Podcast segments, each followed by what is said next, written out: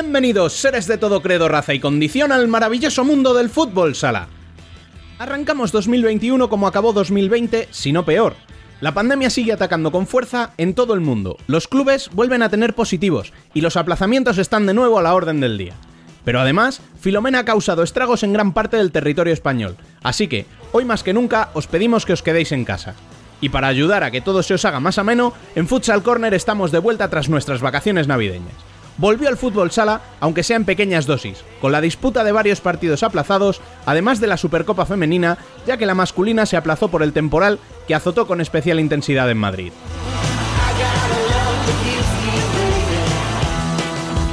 Es por eso que Dani hoy hablará con una de las mejores porteras de España y daremos paso directamente al debate femenino en el que analizaremos largo y tendido la final.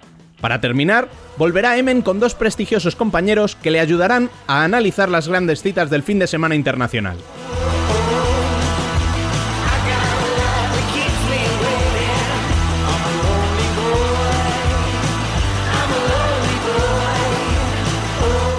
Recordad que podéis estar al día de cuanto sucede en el mundo del fútbol sala siguiéndonos en las redes sociales como Futsal Corner Web, leyéndonos en www.futsalcorner.es o a través de nuestro canal de YouTube. También podéis uniros a nuestro canal de Telegram y enviar sugerencias y críticas por correo electrónico a futsalcorner.es.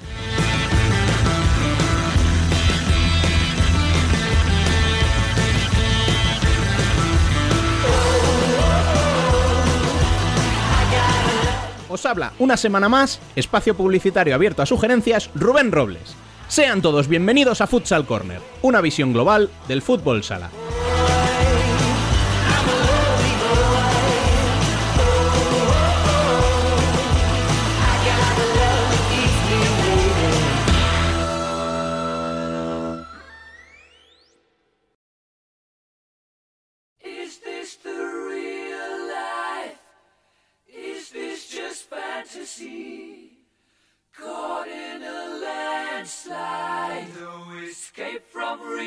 Las noticias.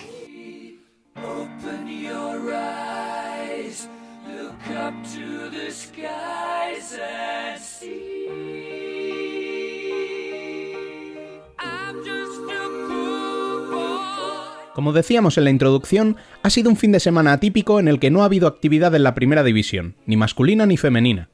Los chicos pudieron recuperar alguno de los muchos partidos aplazados en su día por COVID-19, como son el empate a 2 entre Betis y Palma, el 7-4 endosado por Valdepeñas a Córdoba y un importante 5-3 de Jaén a Oparrulo que permite a los de Dani Rodríguez salir del descenso.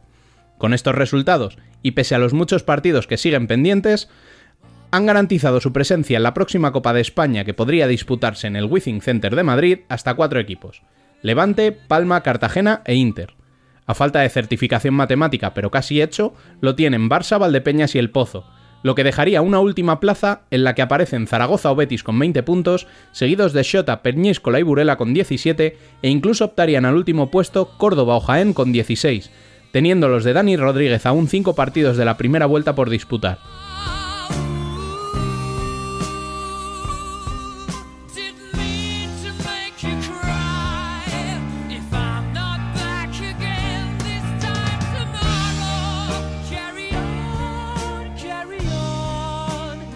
Y precisamente en el Withing Center encontramos la siguiente noticia, porque este lunes debió disputarse la Supercopa de España masculina entre Barça, que fue el campeón de ambas copas, y Movistar Inter, que fue el campeón de liga.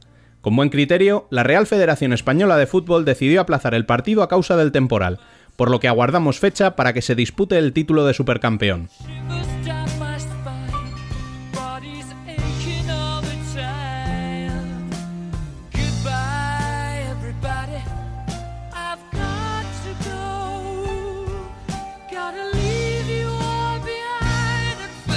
La que sí se disputó fue la femenina, en Burela y ante 200 espectadores que tuvieron el privilegio de asistir a Vista Alegre para disfrutar del partido, en el que las pupilas de Julio Delgado se impusieron a Pollo Pescamar por 2 a 0, con goles de Peque y Dani, lo que deja a las Lalanchas con el triplete nacional, Liga, Copa y Supercopa, coronándose así como el mejor equipo del momento.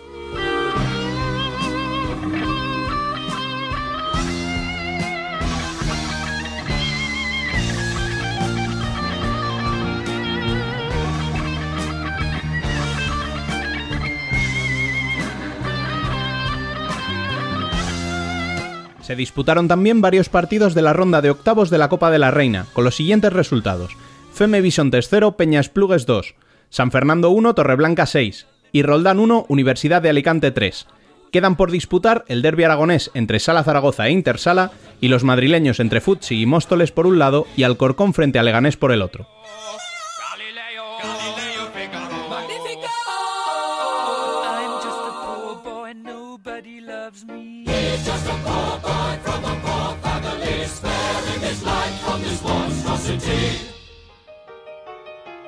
En el mercado de fichajes, por arriba los movimientos se limitan a Tolra, que se incorpora a la disciplina de Levante procedente del Pozo Murcia, mientras que Palma Futsal anunció las llegadas de Igor y Daniel Airoso y la salida de Alan, anunciada hace ya casi más de un mes.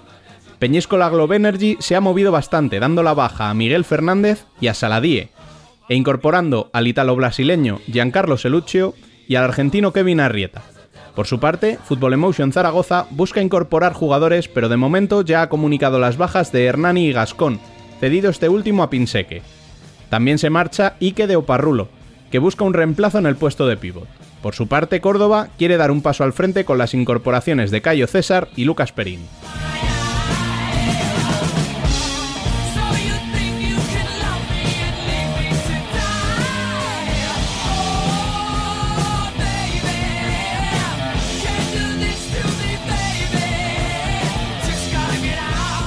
Finalizamos el repaso recordando que Futsal Planet está dando a conocer estos días las nominaciones a los mejores del mundo, en donde destacan por ejemplo los nombres de Inter o Barça en categoría masculina, de Futsi o Burela en femenino, además de los entrenadores de estos conjuntos o de Edu, Herrero, Didac, Marta Balbuena o Caridad como candidatos y candidatas a mejores guardametas del mundo. Y ahí precisamente vamos a pararnos, porque ya está por aquí Dani López. Muy buenas. Pues sí, aquí estamos de nuevo, Rubén. Muy buenas y feliz año a todos nuestros oyentes. Eh, bueno, no sé, ¿se puede seguir felicitando el año un día 13 todavía? ¿De enero? Sí, hombre. Yo diría que sí. Vamos, a mí el año, este curso, al empezar, me han felicitado el año en septiembre, porque hubo compañeros que no me llegaron a ver con el tema de la niña. O sea que mm, yo diría que a día 13 de enero todavía estamos a tiempo. Vale, pues nada, y la semana que viene entonces voy a volver a felicitar el año a todo el mundo, por si acaso nos escucha alguien que no nos escuche hoy. Pero además, como todo súper normal. ¿qué, tal las navidades? ¿Qué has hecho? Eh, pues menos ver fútbol sala de todo. O sea, no, hemos hecho nada de provecho para la sociedad. Descansar, estar con la familia, que ya había que devolvérsela un poco. Y nada, desconectar. ¿Y tú? Pues un poco lo mismo. La verdad es que la familia la tenemos un poco abandonada durante, durante la temporada y ya tocaba, ya tocaba centrarse en ellos un poquito, ¿no? Ay, qué bueno. Son, buenos padres, ¿eh? sí, sí, y sobre todo esta última semana que no podemos ni salir de casa con la nieve, pues. Bueno, y yo me tienen confinado en mi barrio. O sea, que es que por todos lados me tienen pillado.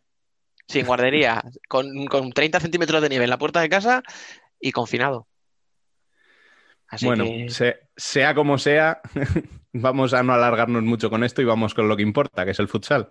Venga, pues sí, llevas razón. Porque lo último que has dicho eran las nominaciones y ahí eh, la última, la por mejor portera del mundo, no es casualidad que hayamos acabado ahí. Porque hoy vamos a hablar con alguien que está de actualidad, porque su equipo ha sido finalista de Copa y de Supercopa y eso no es un premio menor para un equipo como Pollo Pescamar, que sí que tiene potencial, pero que en principio no contaba en las quinielas como favorito, ni mucho menos. Y gran parte de eso precisamente está en la portería, donde eh, Caridad García, como bien has dicho, está nominada entre las mejores del mundo. Así que nada mejor para empezar que contar con ella. Pues venga, vamos a ello.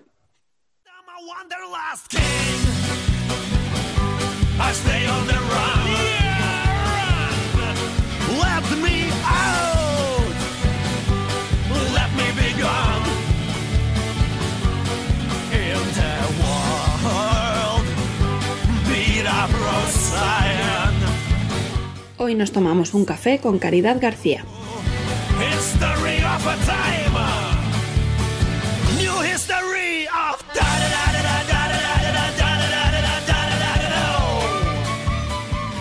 Bueno, pues está con nosotros una de las mejores porteras del mundo, y no lo digo yo, lo dicen los Futsal Awards, en los que está recientemente nominada Caridad García. Muy buenas.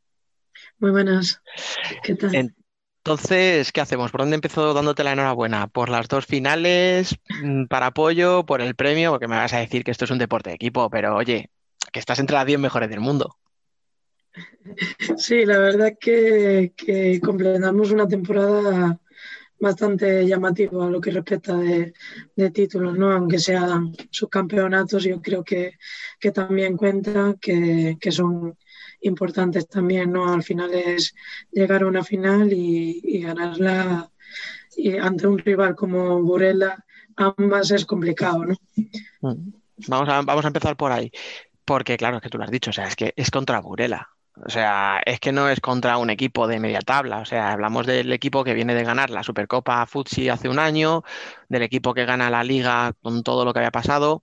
Entonces, claro, no sé si a vosotras dos subcampeonatos contra ellas se os hace poco, porque ya cuando estás ahí, al final, pues siempre quieres ganar, o ahora ya con el, ahora que han pasado tres días, ya estás más satisfecha. No, a ver, yo creo que aunque sea con Cabrela, siempre te queda ese sabor amargo, ¿no? Al final tú vas a, te presentas en una final y, y en a ver, piensas en el rival, sí, pero en lo que piensas es en ganar, ¿no? Tenemos la misma posibilidad, la posibilidad de ambos y se deciden al final en, en detalle. Y yo creo que ambas finales se, se decidieron en, en, pequeños detalles. Sí es claro que, que Burela partía como favorito y, visto estar nominado mejor equipo del mundo y, yo creo personalmente que, así es. Y, nada, era, era complicado y vamos a, luchar.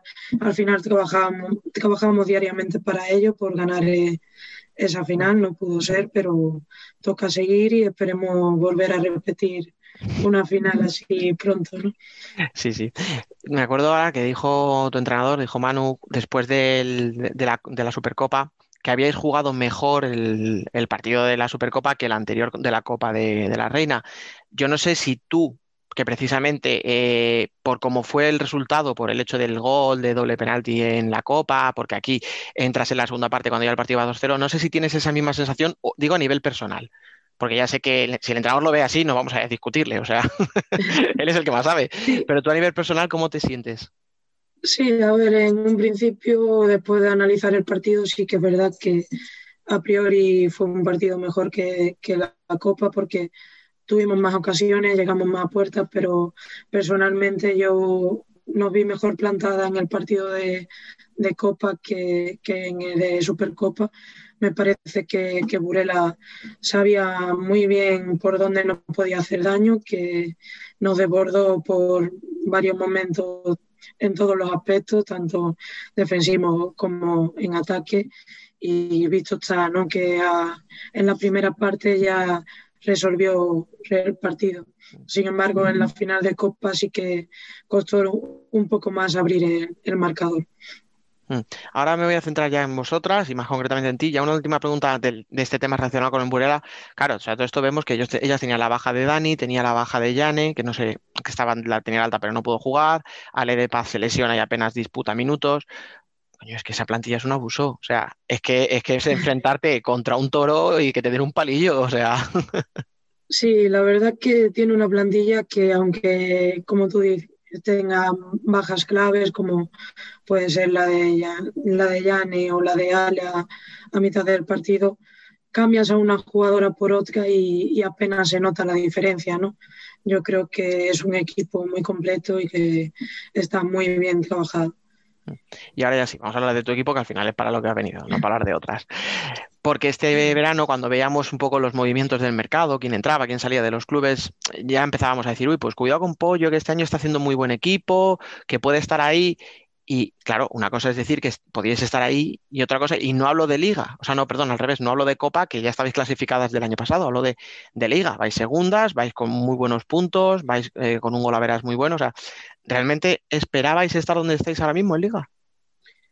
A ver, yo, yo personalmente esperaba estar por arriba, ¿no? Porque creo que ya desde el año pasado, a pesar de las dos salidas importantes que tuvimos, como fue la de Iria y la de Andrea Fijo, eh, teníamos una, una, buena plantilla, faltaba un poco de, de equilibrio quizás y, con los nuevos fichajes, las nuevas incorporaciones yo creo que conseguimos eso.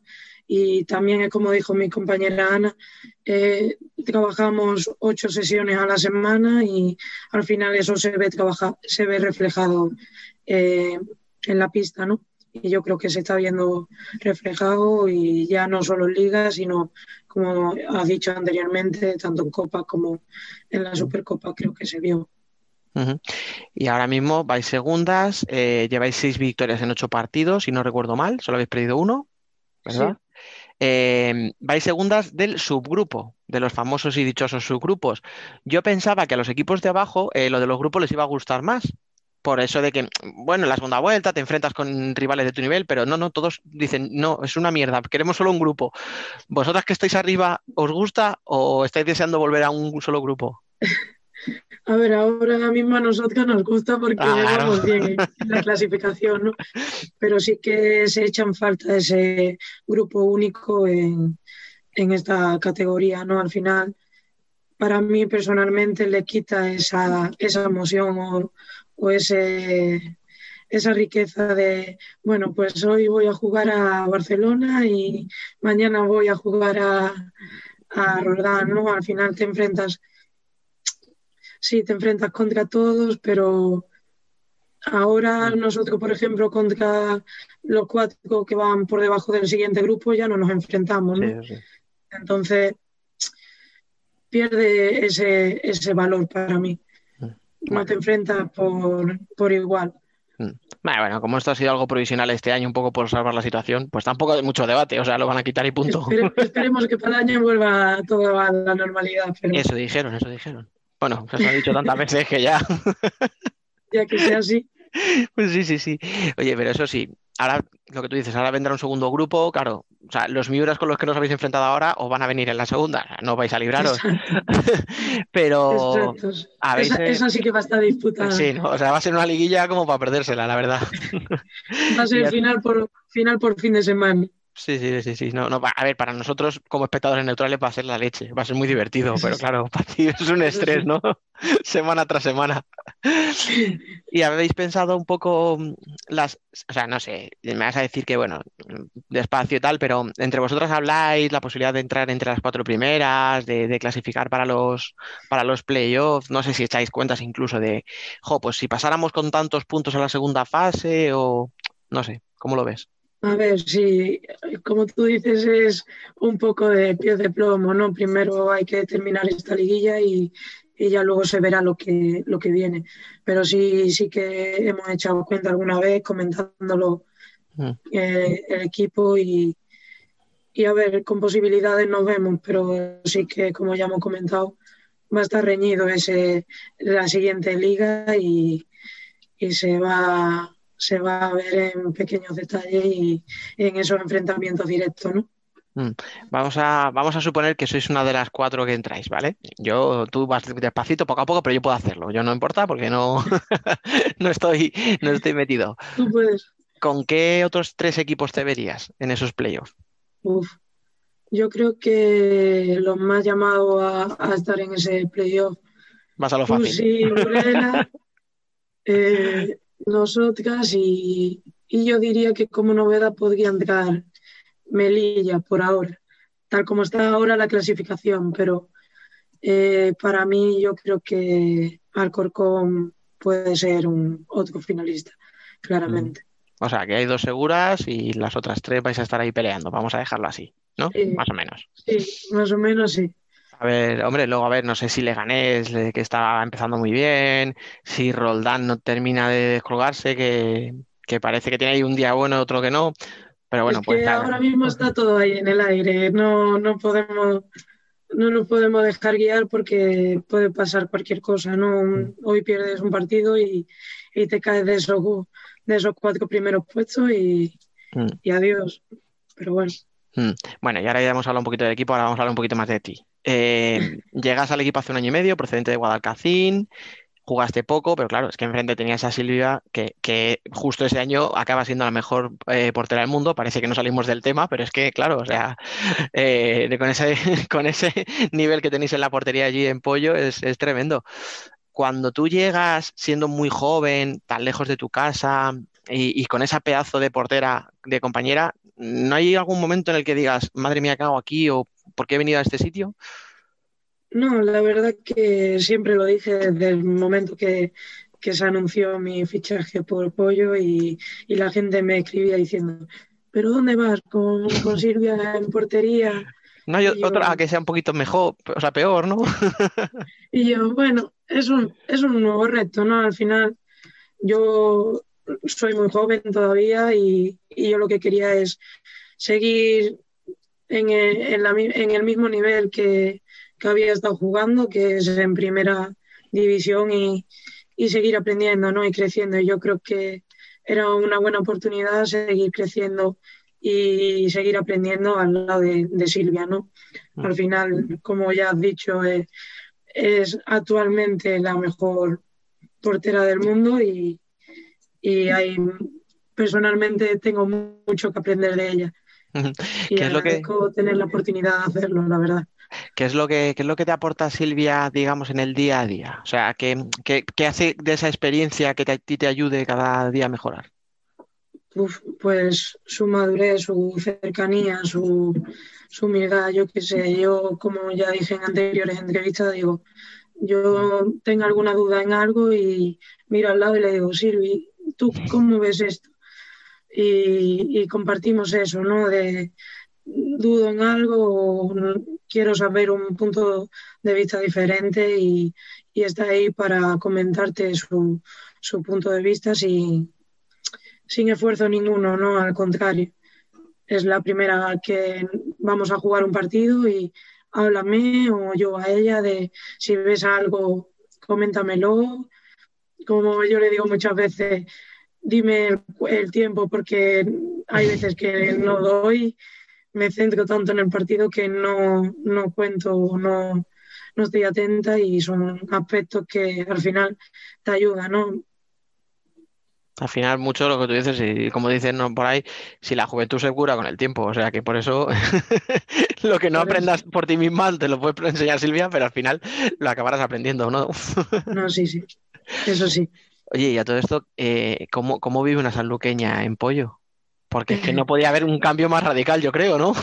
Pues sí, la verdad es que el año pasado sí que lo pasé un poquito peor porque fue un año de, mucha lluvia aquí y al, fin, al principio así de, golpe choca mucho, ¿no? Pero ya cuando fue pasando el año me fui acostumbrando y la verdad que, que estoy muy a gusto aquí y es una ciudad muy bonita y, muy contenta de, de estar por aquí. Es cosa mía, tenías un poquito de acento gallego y ahora que te he hablado de tu tierra, te ha salido un poquillo ahí el de andaluz. Sí, sí, tengo mucho acento gallego ya, me lo dicen siempre, todo, toda la gente que me conoce de allí de Andalucía me lo dice. Tienes un acento gallego. ¿Qué hago? Al final convivo diariamente con, mis compañeras y, y aquí era que no se te va pagando un poco. Sí, sí, no. A ver, yo me imagino que quien esté escuchándonos la entrevista y no te conociera, ahora cuando hemos dicho lo de Sanlúcar habrá dicho, coño. No, parece no, lo parece, verdad, verdad, ¿eh? Pero bueno, al final es lo que dices. No me parece que sea malo, al contrario, me parece muy bonito que estando todo el día en un sitio eh, te, te, embulles no solo de la cultura, de tal, sino al final incluso de, todo. claro. Pero bueno, y, y, joder, al final alguien tan joven, pues es normal. Y, a todo esto, claro, o sea, mm, eh, tú ahora cuando, cuando te vas para allí tenías 19 años. Eh, sí. Sí, ¿no? o recién cumplidos, además, eh, poquito. ¿Cómo, lo dices en casa y cómo se lo toman? Nada, bien, yo ya venía diciéndole a mis padres que, necesitaba un cambio de aire, que, quería salir de, allí y, y, bueno, no me esperaba un cambio tan, tan drástico así, tan joven, pero no me lo pensé dos veces. Me salió la oportunidad, lo hablé con ellos y en todo momento me apoyaron siempre. que mm, El único impedimento que me pusieron fue tienes que continuar con, con los estudios y, y, yo le dije que sí, que eso no, no, lo iba a dejar, aunque me fuera a otro sitio a, jugar. Y, nada, me apoyaron en todo momento y a día de hoy pues muy contento. Tienen ese pellizco de por qué te has ido tan lejos, pero, pero nada, bien. Bueno, por un lado son padres y te quieren tener cerquita, pero por otro dicen, es que la niña, perdón por llamarte niña, pero estoy hablando desde su punto de vista, ¿no? Y dirán, pues es que la niña es internacional y le está compitiendo a una tía que es de las mejores del mundo. O sea, ¿cómo vamos a decirla que ha hecho mal o que, o que se vuelva, verdad? Es que no hay manera. Pues sí. Oye, hablando de eso de las mejores del mundo, eh, ahora entramos si nos gustan los premios, si no, si es bueno individualizar en un deporte de equipo, pero tú personalmente, cuando te llega la noticia, no sé si lo lees en las redes, si te escribe alguien, cuando te dicen, oye, que estás entre las 10 mejores, ¿qué, qué, notas en ese momento?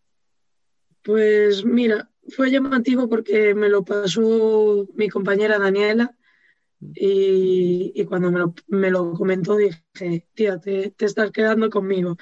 Y me dice que no, que no, me mandó la captura y yo creo que estaba tan en shock de en ningún momento se me había pasado por la cabeza de, que estuviera, pudiera estar nominada o no sé, no es algo que tuviera en vista. Es algo que a lo mejor veía, pero muy, muy lejano. Dentro de unos años, ¿no? Sí, sí.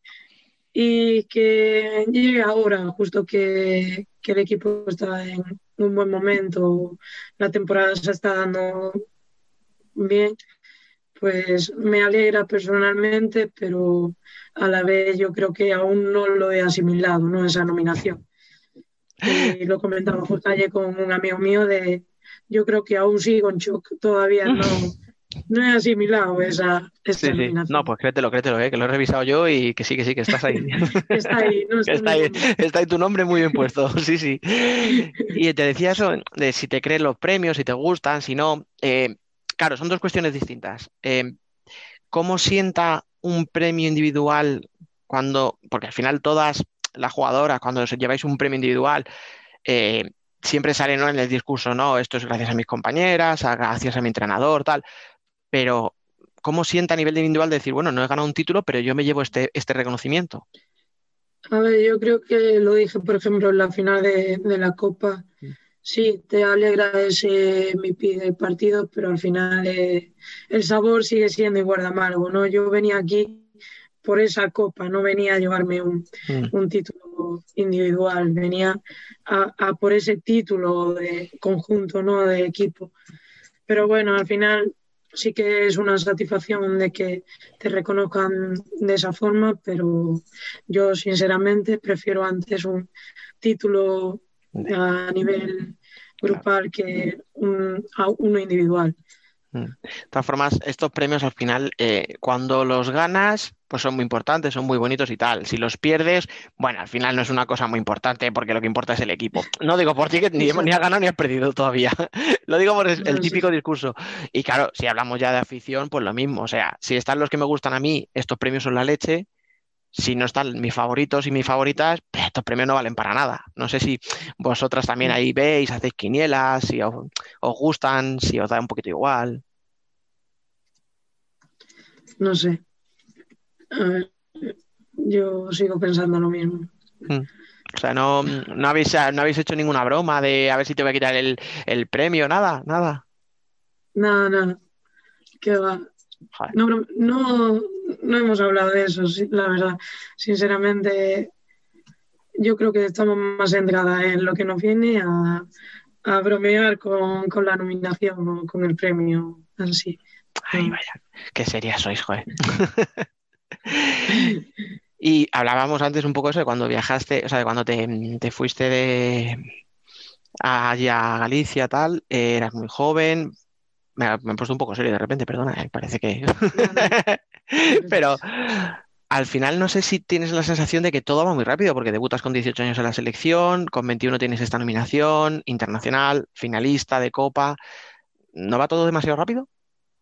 Pues un poco sí, la verdad. Yo comentaba con un compañero que, siempre me ha estado ahí apoyando y ayudando cuando, cuando lo he necesitado y, y el otro día, justo antes del partido de la Supercopa, le, escribí y le dijo, necesito, necesito hablar, necesito llamarte porque siento que, todo va muy rápido. Sí que es cierto que, yo intento mucho tener los pies en el suelo porque no me gusta, aparte soy una persona que no le gusta alardear de, pues, eh, soy jugadora de, de la selección, he conseguido tal título, o soy mm. tal.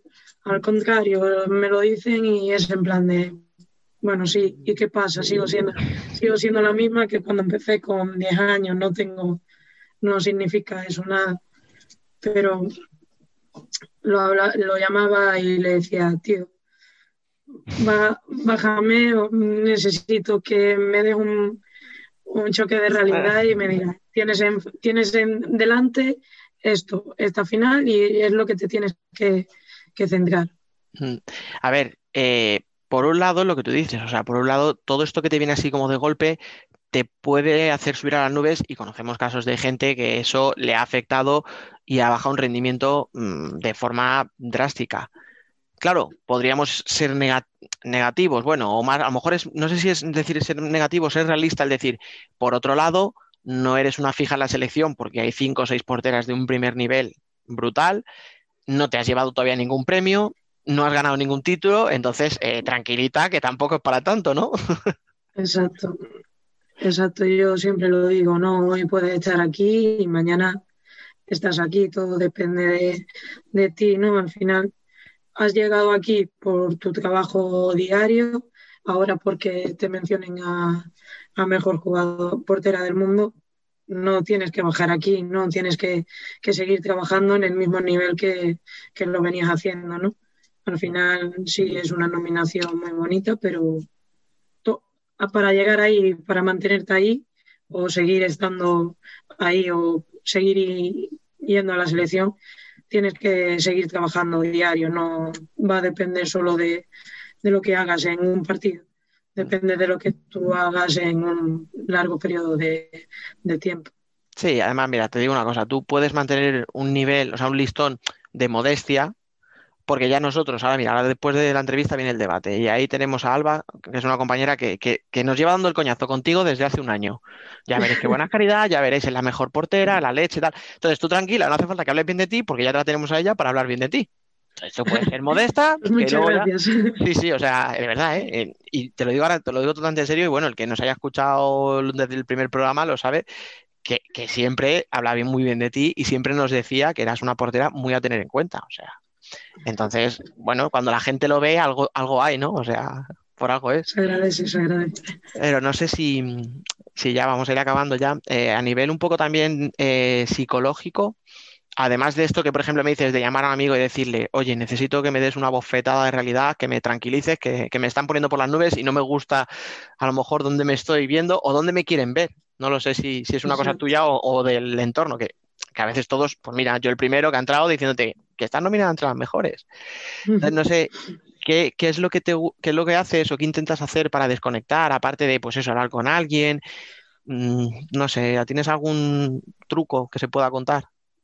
Nada, yo mi principal truco es ese, recurrir a, a mi amigo y cuando no lo tengo a él, pues eh, la música, como siempre, o ir a dar un paseo e intentar desconectar un poco de, del mundo de, del futsal y, y, de lo que viene siendo todo redes sociales, porque al final eso te influye, ¿no? Al final vas leyendo un comentario, te pone por las nubes o, o, o te critica por que has comido un gol y, y bueno, al final eso también hay veces que, te viene bien y hay veces que, te satura, ¿no?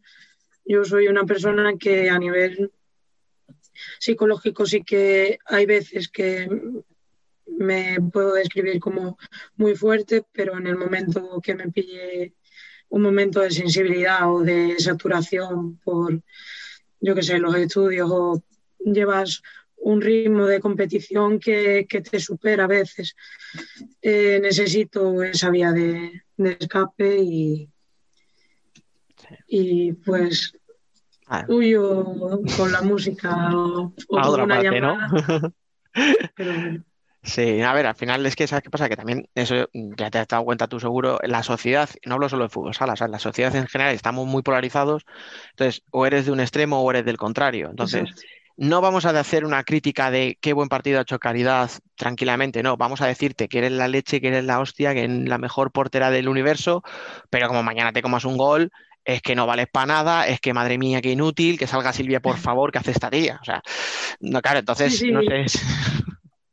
Es, es así, nosotros y más nuestra posición estamos más condenados a eso, ¿no? De hoy eres la mejor y mañana te comes un gol tonto y, y estás por, por los suelos, ¿no? Pero al final nosotras vivimos con eso y, al fin- y eso no nos va a condicionar a, a mañana jugar de una forma o de otra, ¿no? O no debería.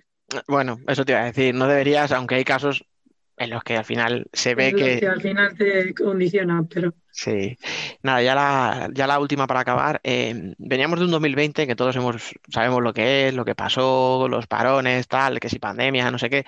Empezamos 2021, decíamos, qué buen año va a ser este. Y bueno, nos hemos llevado también una aguantada buena. yo creo que va por el mismo nivel, ¿eh? No vamos a... la segunda temporada viene fuerte. No. Entonces, no sé si preguntarte por algún objetivo para este año, si cuando brindaste el día 31 a las 12 de la noche pensaste, ojalá pase esto, o tal y como está todo, mira, eh, vamos día a día, que ya es bastante. Sí, lo único que pensé es que en la familia sigamos todos como, como estamos, que, que la salud al final es lo más importante y a nivel personal de ir día a día, porque tal como está la situación no se sabe qué va a pasar la semana que viene, ¿no? Ni incluso mañana.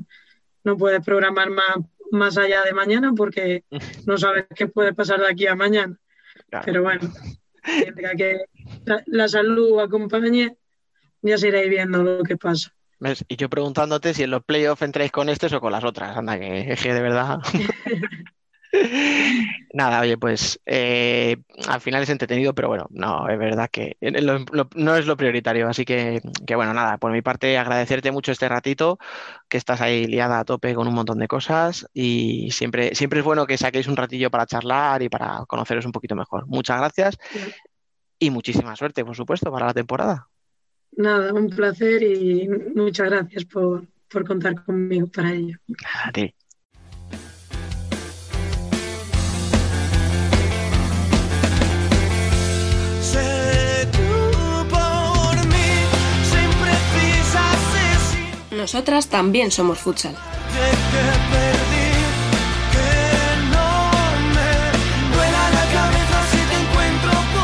Aquí. Sé mi imperio. Y después de la entrevista, es turno para el análisis de la Supercopa. Y para ello, además de Dani, que sigue por aquí, es el momento de incorporar a nuestro dúo estelar. Ellos son Alba Herrero, muy buenas.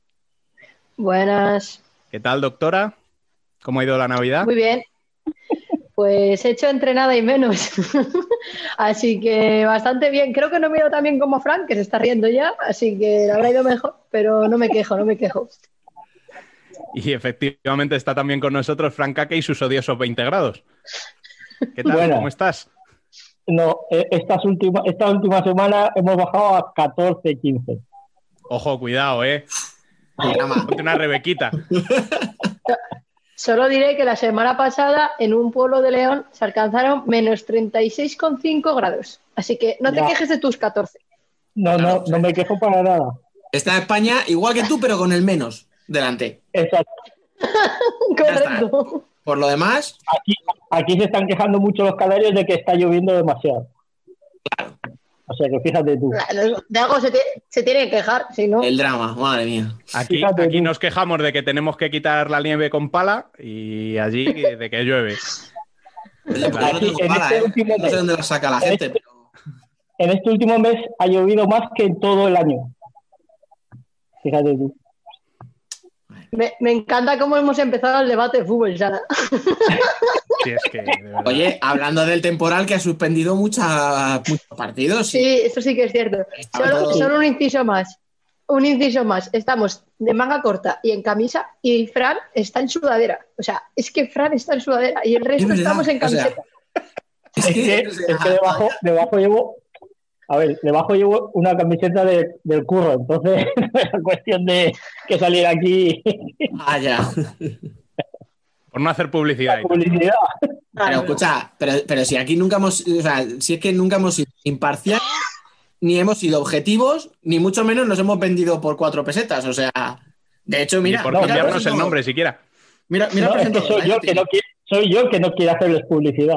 Ah, bueno, vale. Ah, vale, vale, vale. vale. Entonces, No voy a cobrarlo. Publici- publicidad gratis, claro. Si lo bueno, antes de que. Fran se quede sin trabajo, vamos Venga. a, vamos a ir avanzando Que, que esto se está liando.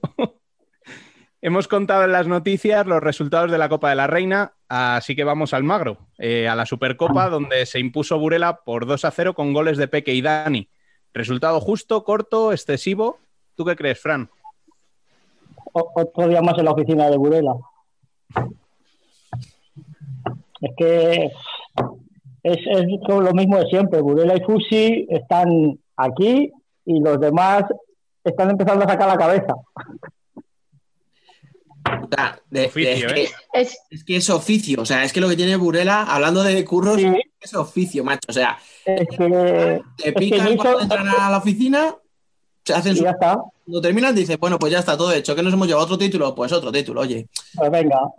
Es que además no hizo un partido que digas que se salió.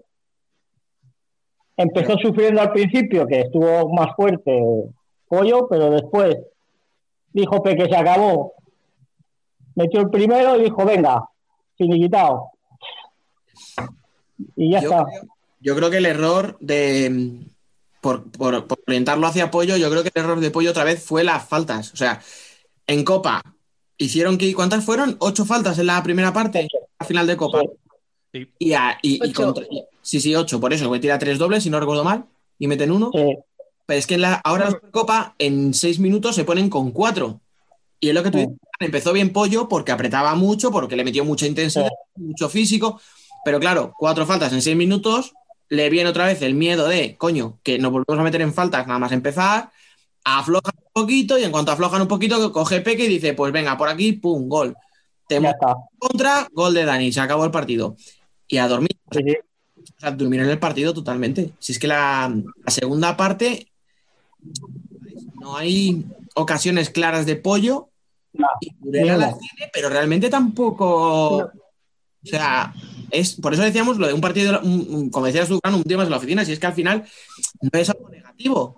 Es que tienen tanto control del partido y tienen tan buen equipo, tan equilibrados los cuartetos, que se pueden permitir el lujo de mantener una renta de dos goles. Que yo estoy seguro, si Pollo mete un gol, Sí. jugada siguiente, sube, la- siguiente, sube Burela, sube Burela a la revolución. Claro, claro. O sea, si te mete gol pollo, al minuto siguiente te metió el 3-1 Burela. Para mantener la distancia. Sí. no, les iba, de- no les iba a dejar reaccionar. Tenía la, tenía la pinta de que por mucho que Pollo estaba intentándolo y, y intentando generar ocasiones, eh, tenía muy controlado el partido. Cuando tenían que esperar, esperaban. Cuando tenían que jugar y tocar y no tener prisa, es más, hay una contra en la que Peque se para y, y empiezan a jugar el estático. empieza. Y eso te dice, es que no, no querían ni marcar, ¿sabes? No les hacía falta ni marcar, sabían que sí. controlado ese partido. Entonces, no sé, a mí me pareció mucha, sin, sin quererlo, me pareció mucha superioridad. Y eso que Sí. Pollo lo intentó hasta el final, ¿eh? Mm. Lo que sí que es cierto que el juego de 5 creo que les faltó un poco de profundidad, que es lo que hablábamos ese día. Yo no lo entendí. Sí que es cierto no, es, es que era como que el último pase al fondo les costaba darlo, entonces, y tampoco Sí. había movimiento entre los dos del fondo, entonces era más como que Hombre, estaban algo, simplemente algo tenían que esperando a pasar probar, el tiempo. realmente el juego de cuatro tampoco Sí. les había resultado en nada. No. Claro. A ver, lo, Claro, yo claro, entiendo que el miedo les de. podía salir bien, Claro, no, yo iba a decir que yo creo que el no, miedo de ni dale. con el 2-0 te vuelques en un ataque de 5, metas mucho balón a la, y te a- meta el a- tercero. en, la, en la- en la segunda línea tal, y te roben y te maten con el 3-0. Entonces, yo creo que intentaron, vamos a cambiar un poquito el juego, porque lo que tú dices, no había peli- no generaban peligro de 4. Vamos a probarlo de 5, pero con cuidado. Y al final, lo que fue fue mucho balón entre los tres, las tres de atrás, Y ya está. daban. No, no encontraban el pase, Sí, pero ah, movimiento para. No sé, ¿sabes? O sea, no sé, yo creo que sí que les faltó, pero también creo que era por miedo a una pérdida y adiós. ya, Ya, pero... pero- a falta de dos minutos, ¿de qué tienes Claro. miedo? A, a falta de ¿Qué dos minutos? ¿qué tienes miedo? juégatela balones para adentro, te da igual 3, 4 que 10. ¿Qué más te da si ya lo tienes perdido? a mí, a mí- O sea, a el problema yo no es- particularmente me da lo mismo. Ya, desde aquí lo vemos. Claro, es que yo entiendo que al principio salió, ya, ya, que sí, que sí, pero salía falta de 5 más o menos, creo, o 4 y algo. Vale, entiendo que al principio los primeros ataques, bueno, vale, pues mm, tocar, pues, poco de cabeza, de confianza. Pero luego si bien perdido- la defensa de Oye, que Burela, luego- además. Pues en el tiempo muerto que, que pidieron, estuvieron desgranándola muy bien. Sí, claro, sí. Y por muy bien No sé. estudiado que la tengas, si no intentas atacarla, mm, me sirve de poco. Sí. Claro, pues si el partido estaba A bien. mí me faltó eso. pero- Sí, sí, sí, ya- Desde un principio, ¿eh? eh, creo que lo he comentado ya más de una vez. O sea, es que ver jugar a Burela y ver jugar a Fusi es como, dices, vale, Es otra cosa. Mm. ya sé quién va a ganar, pero vamos a ver si... A ver si- cómo. a ver qué...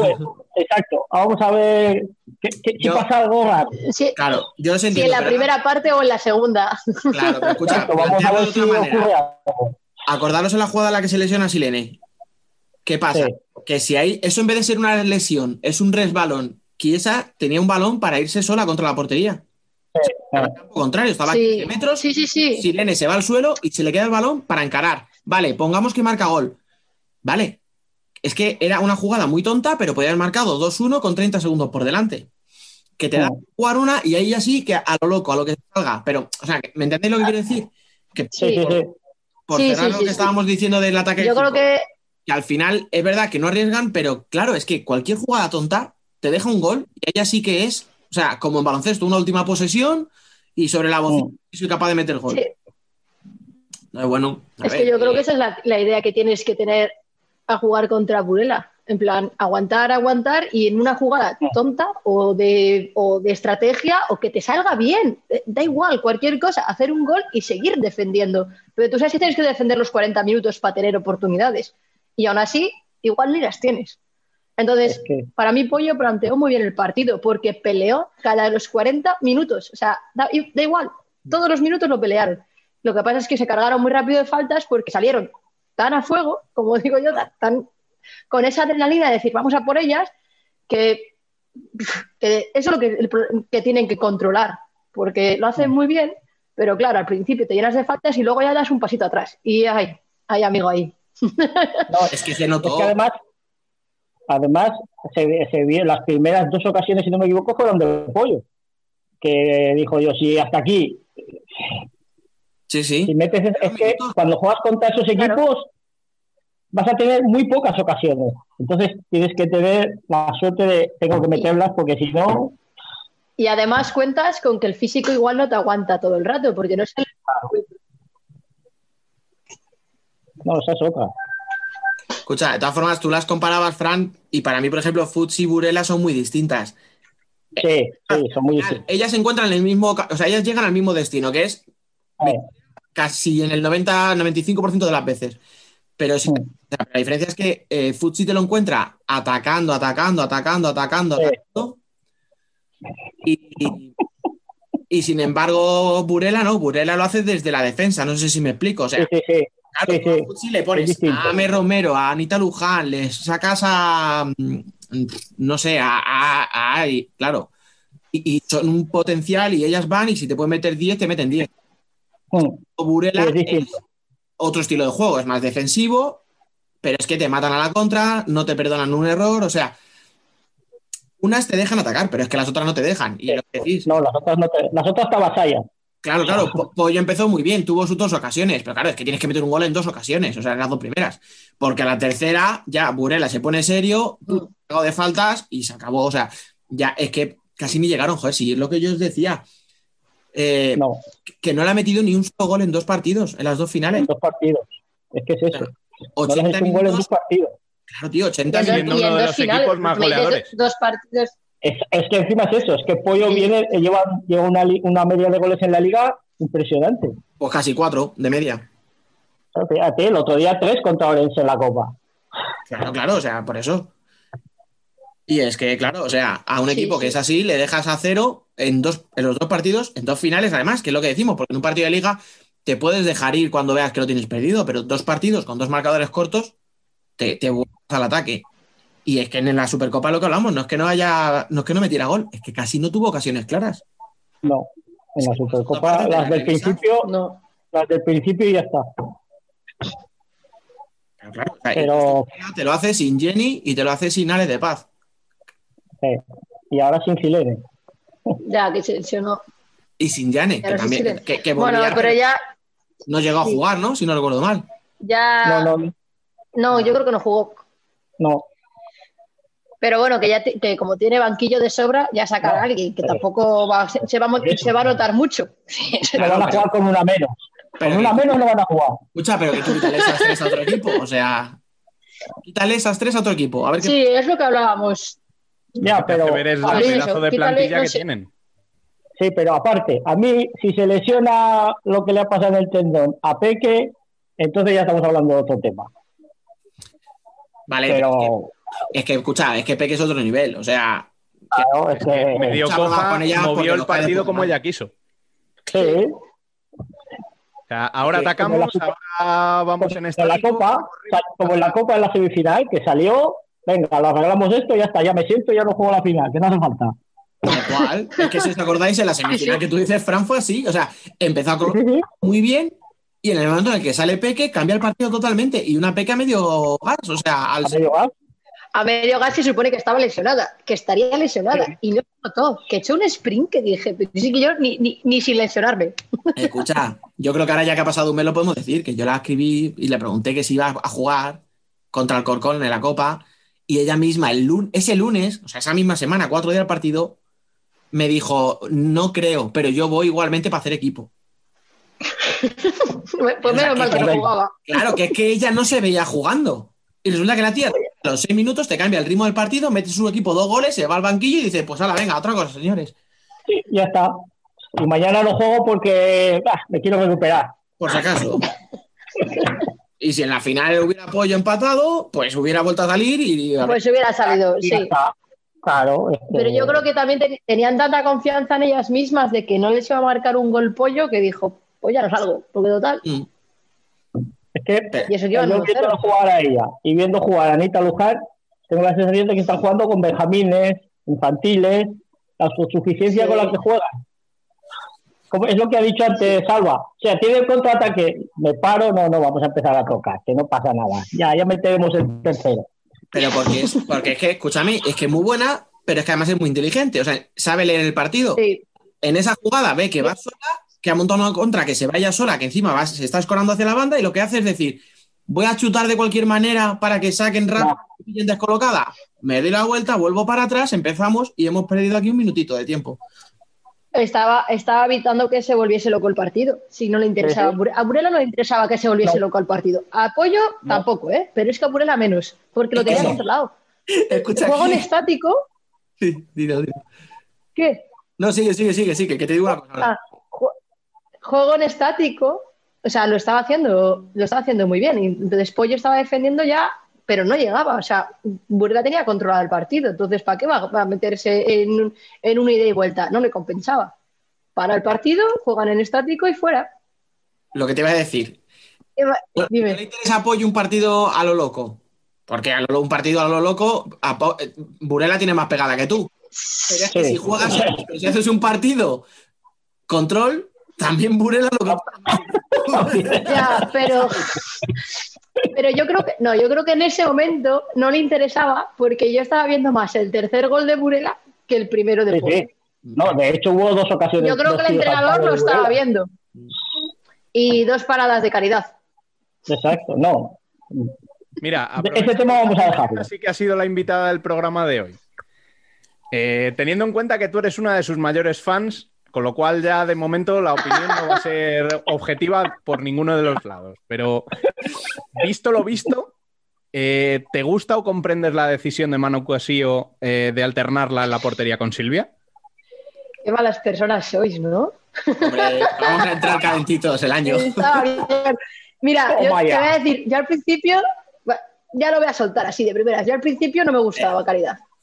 Cuando jugaba al Cacín dije, pues no. Y cuando, cuando la vi eh, la primera vez jugando contra, cuando ya fichó por el pollo, no me acuerdo contra qué partido la vi, dije, hostia, Digo, espérate que me he colado. Digo, vale. Entonces ahora ya soy su mayor fan porque os la defiendo todos los días, ¿verdad? pues te voy a decir que no lo entiendo. no, en este, en este caso no lo entiendo. Soy muy partidaria de que las porteras jueguen o X partidos o mitad y mitad o X partidos, da igual, pero que tengan un ritmo de competición. Pero meter a Silvia de titular después de tanto tiempo, que no le has dado minutos en Copa, que apenas la has hecho jugar en Liga, que viene de una lesión, le metes para mí eso que, que tiene unas tablas que flipas, ¿no? Pero es un poco marrón, a mi parecer. Y, y entonces creo que ahí intentó probar y yo creo que no le salió bien. Pero es mi humilde opinión. Humilde. Hombre, es que la estás Ahora me, va- ahora me va a odiar. Me va a odiar todo el mundo, madre mía. la estás metiendo contra un Miura.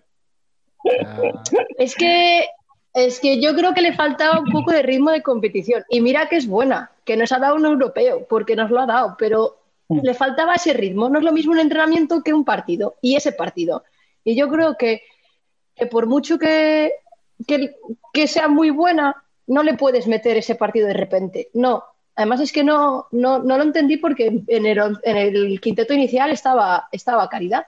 Entonces, Sí, sí, en el oficial cuando luego se cambió, en lo- entonces cuando, yo pensé que estaba lesionada y cuando la veo salir a la segunda parte dije, eh, ya me he perdido. Entonces creo que ahí no acertó, pero oye, que es su decisión y como entrenador tiene más importancia que la mía.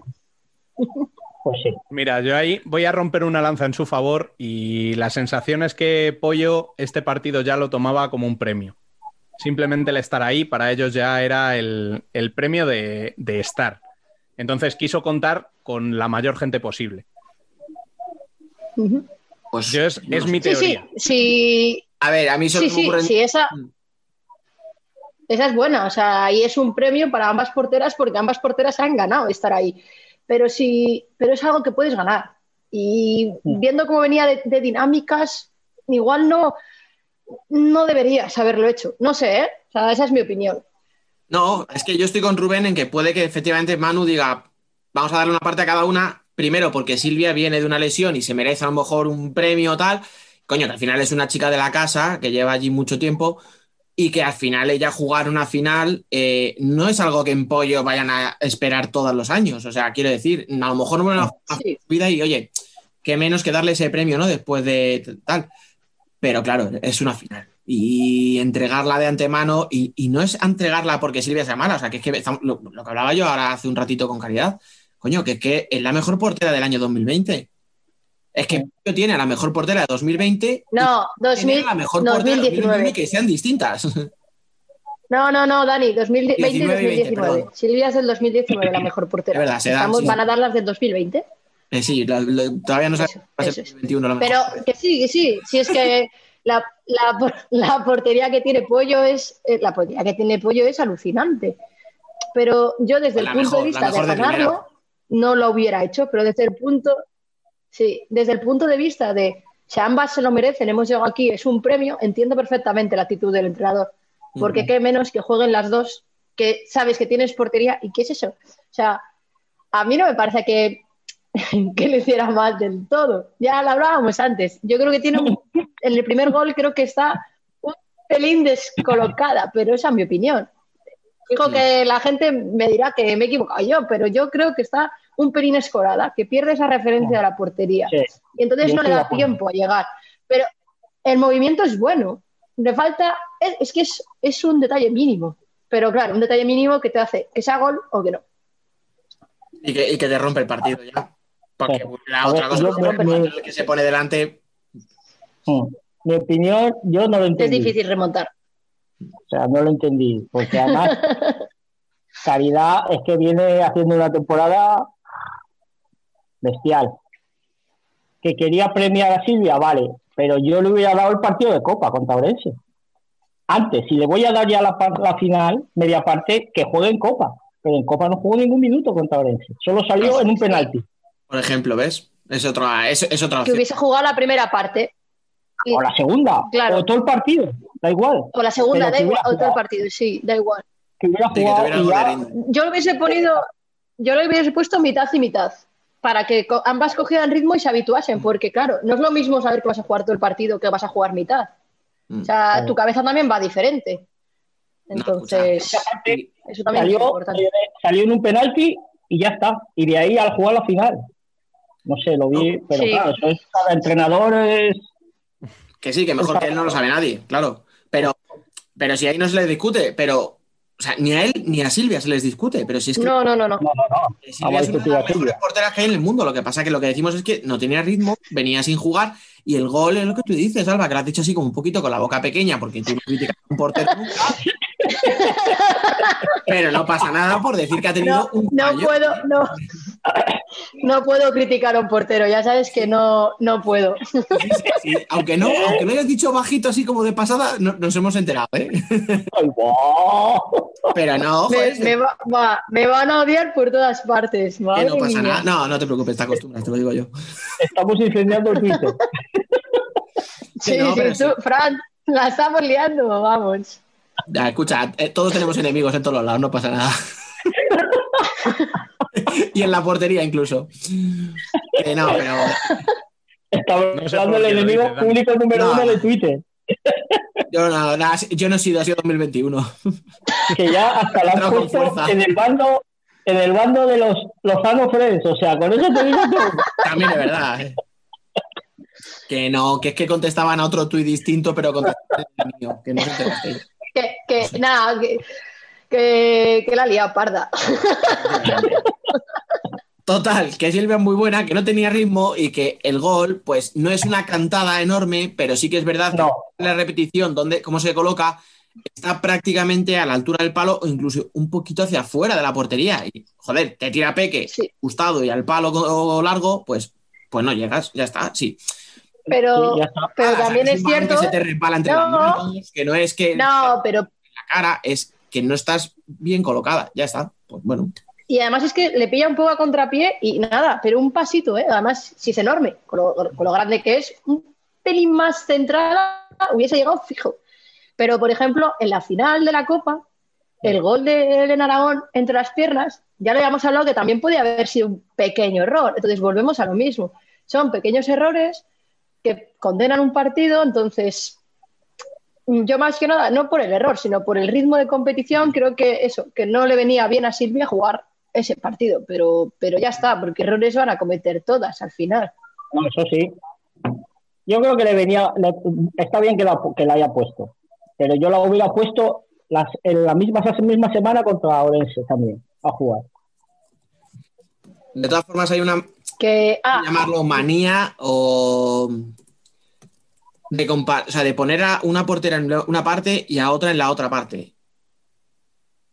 O sea, pero lo digo en general, ¿eh? no solo por partido. sí, No, no, eso pasa mucho.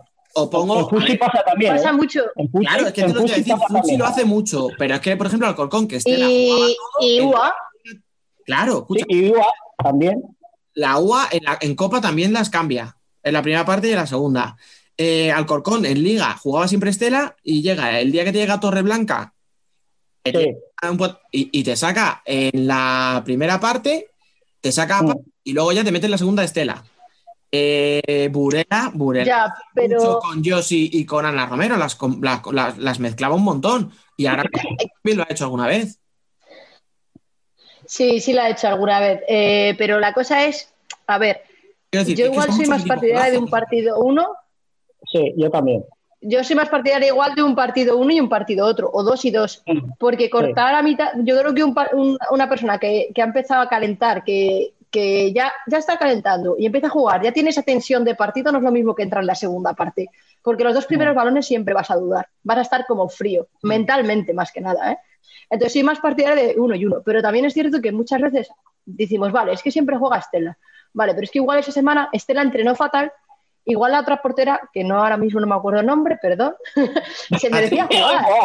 ¡Ay, No, Pero va! escucha, no me las sé vale, todas. Pero es que, escucha, si yo que, que juegue un partido una u otra, no lo discuto. Lo que te digo es porque parece que se ha puesto como de moda que una parte la juega una portera y otra parte otra, dentro del mismo partido.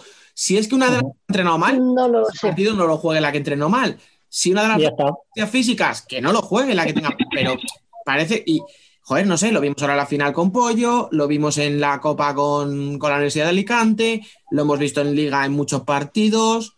eh, no sé, es que no, no sé, no sé. No sé, son decisiones de entrenador que yo, yo no, a mí no me gustan, ¿eh? Pero oye, mm, Me cada vez lo parece que hacen es, más. es y la una verdad es que discusión no. perdida de antemano. Esto es igual que lo de separar al uno de la línea de fondo.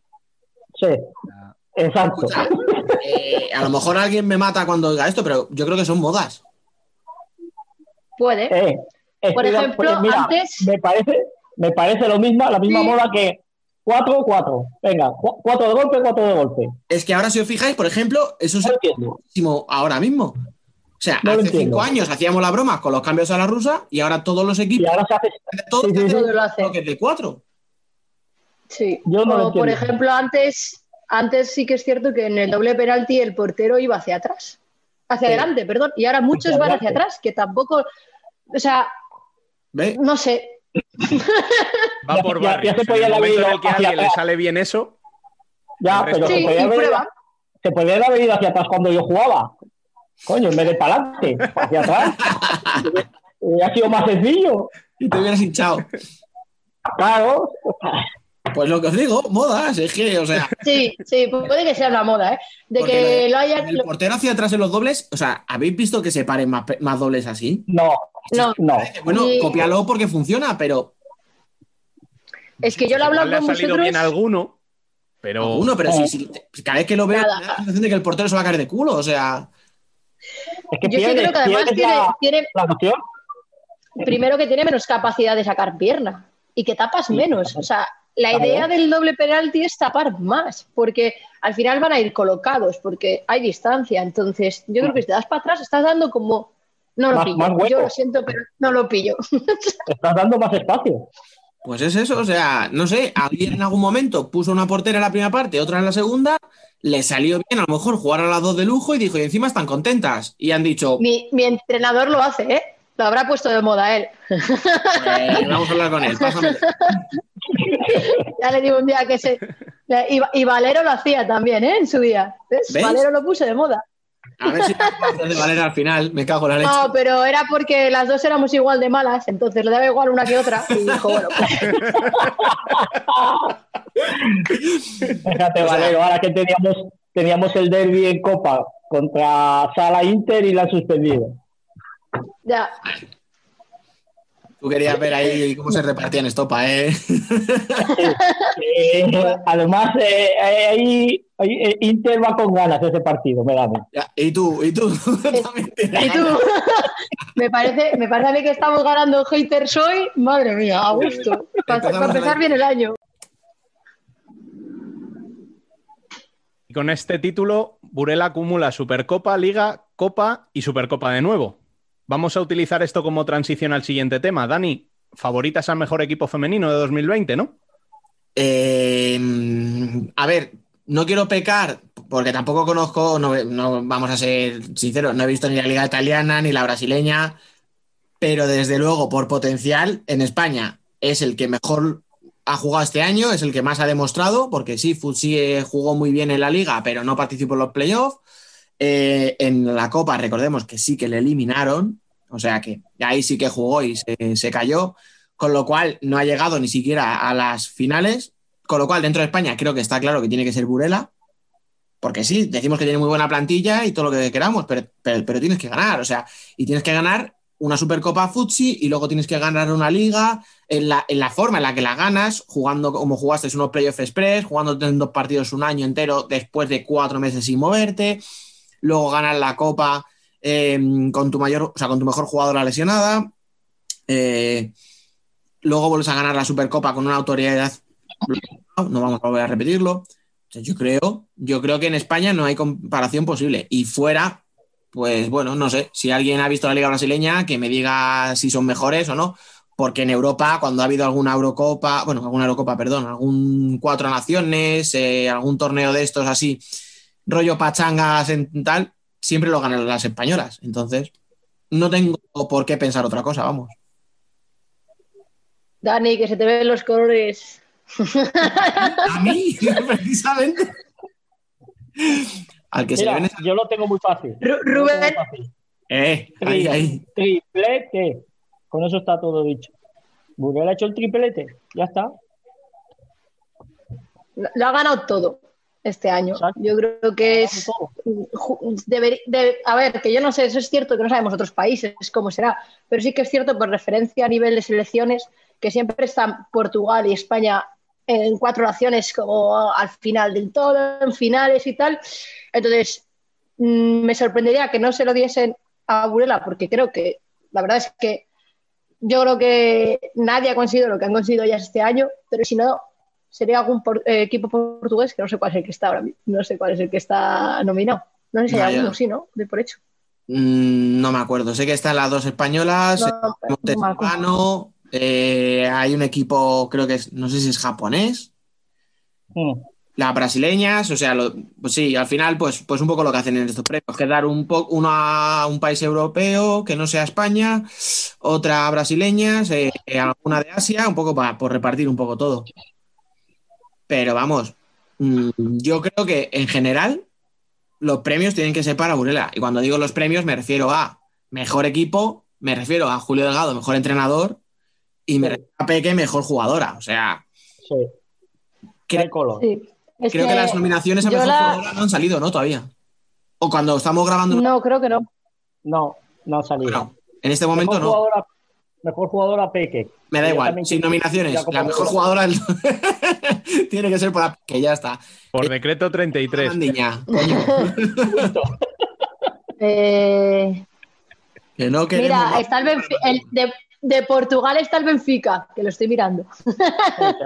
Sí, pero la- resulta que las mejores portuguesas están jugando en Burela. Vale, Ah, mira ahí, ahí, bien tirado.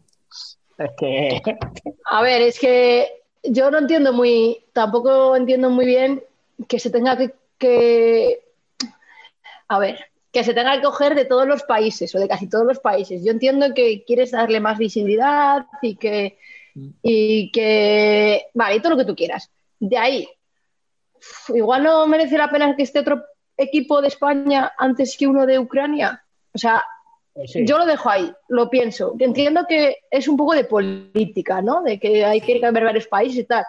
Pero me pasa lo mismo con jugador, con entrenador, con porteras y con equipo. Me pasa con todo. A ver, yo entiendo que Entonces, lo reparten. Bueno, no, a mí que las nominaciones entre 10 estén, pues no me importa porque, bueno, sí, es lo que tú dices, es política. Pero bueno, al final, ¿qué haces? Sino una nominación de 10 equipos y metes 6 españoles, 2 portugueses y Claro, o 4, 3, ¿sabes? Sí. Bueno, a mí que los metan en, en los 10 no me importa. Luego ya será quien se lleve el premio. Y ahí me imagino pues que estos equipos se llevarán un voto porque vote a alguien de Japón y le caiga bien su equipo, o se lleve tres votos el equipo ucraniano porque vota un periodista de Ucrania. Pues muy bien, vale. Pero siendo serio, O, o para, o para trolear, como hacíamos en, en algunos de Futsal Corner. efectivamente. No, pero esta gente de Futsal Planet es seria. Además, un poquito de respeto que ahora tenemos mano en los premios y me los respetáis. ¿eh? Perdón, perdón. No, lo decía por los que hacíamos, los que hacíais en su día en Twitter. El año pasado y eso no es culpa nuestra, eso no fuimos nosotros, fue la gente No, no. perra. Eso sí, eso sí, eso sí es cierto. Pues eso. Con lo Venga, cual- pasamos a entrenador. Ah, ya hemos dicho entrenador.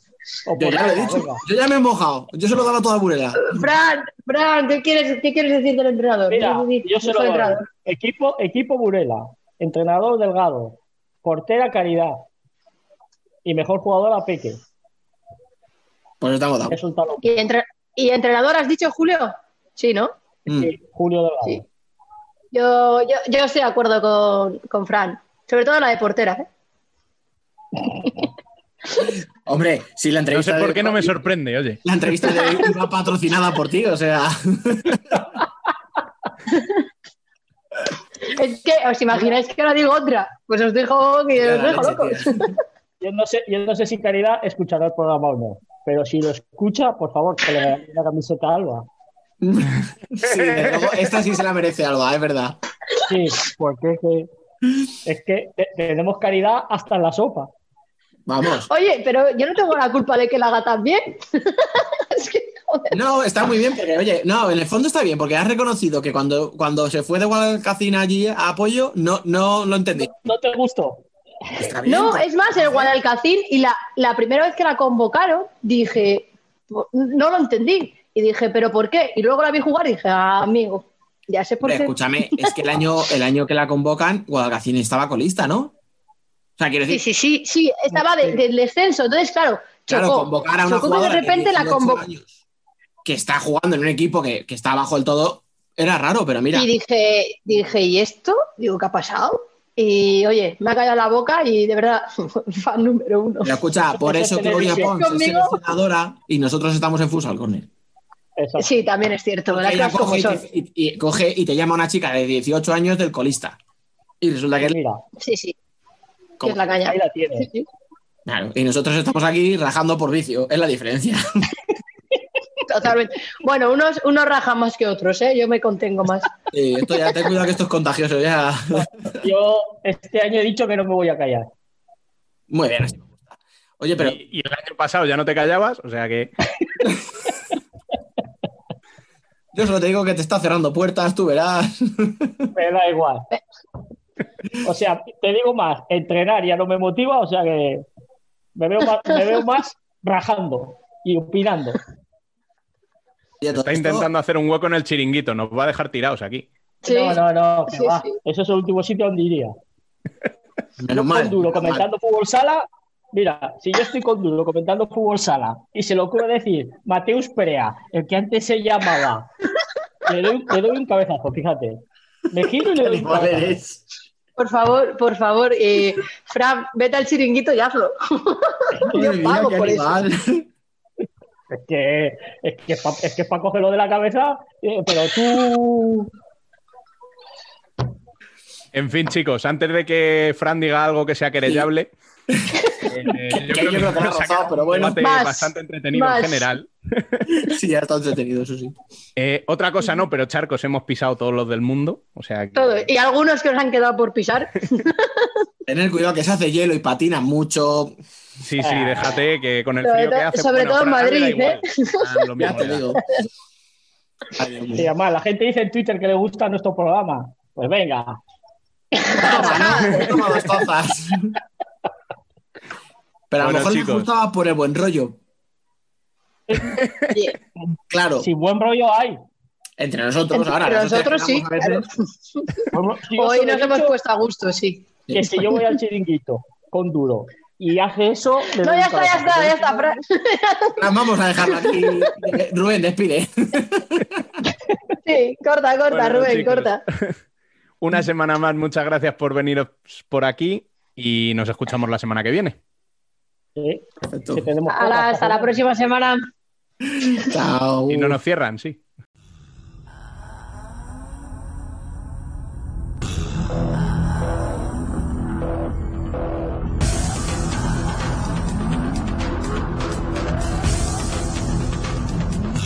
Worldwide Futsal.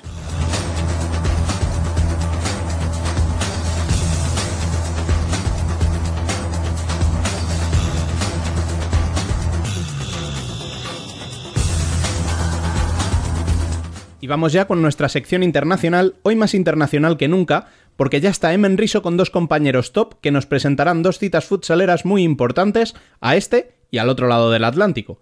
Bienvenido amigo, feliz año y todas esas cosas que suelen decirse en estas fechas, y como siempre, el micro es todo tuyo. Muy buenas y feliz año a todos. Worldwide Futsal vuelve muy fuerte y esta semana se dividirá en dos partes. En la primera nos quedamos eh, en Europa, mientras que para la segunda tendremos que viajar a Argentina. Para la parte europea tenemos aquí a Ricard Ferrer. Muy buenas y feliz año nuevo. Hola, Emen, feliz año nuevo a todos. Ricardo está aquí porque estamos en la semana previa a una nueva ronda de Champions League, los eh, 32 avos de, de final.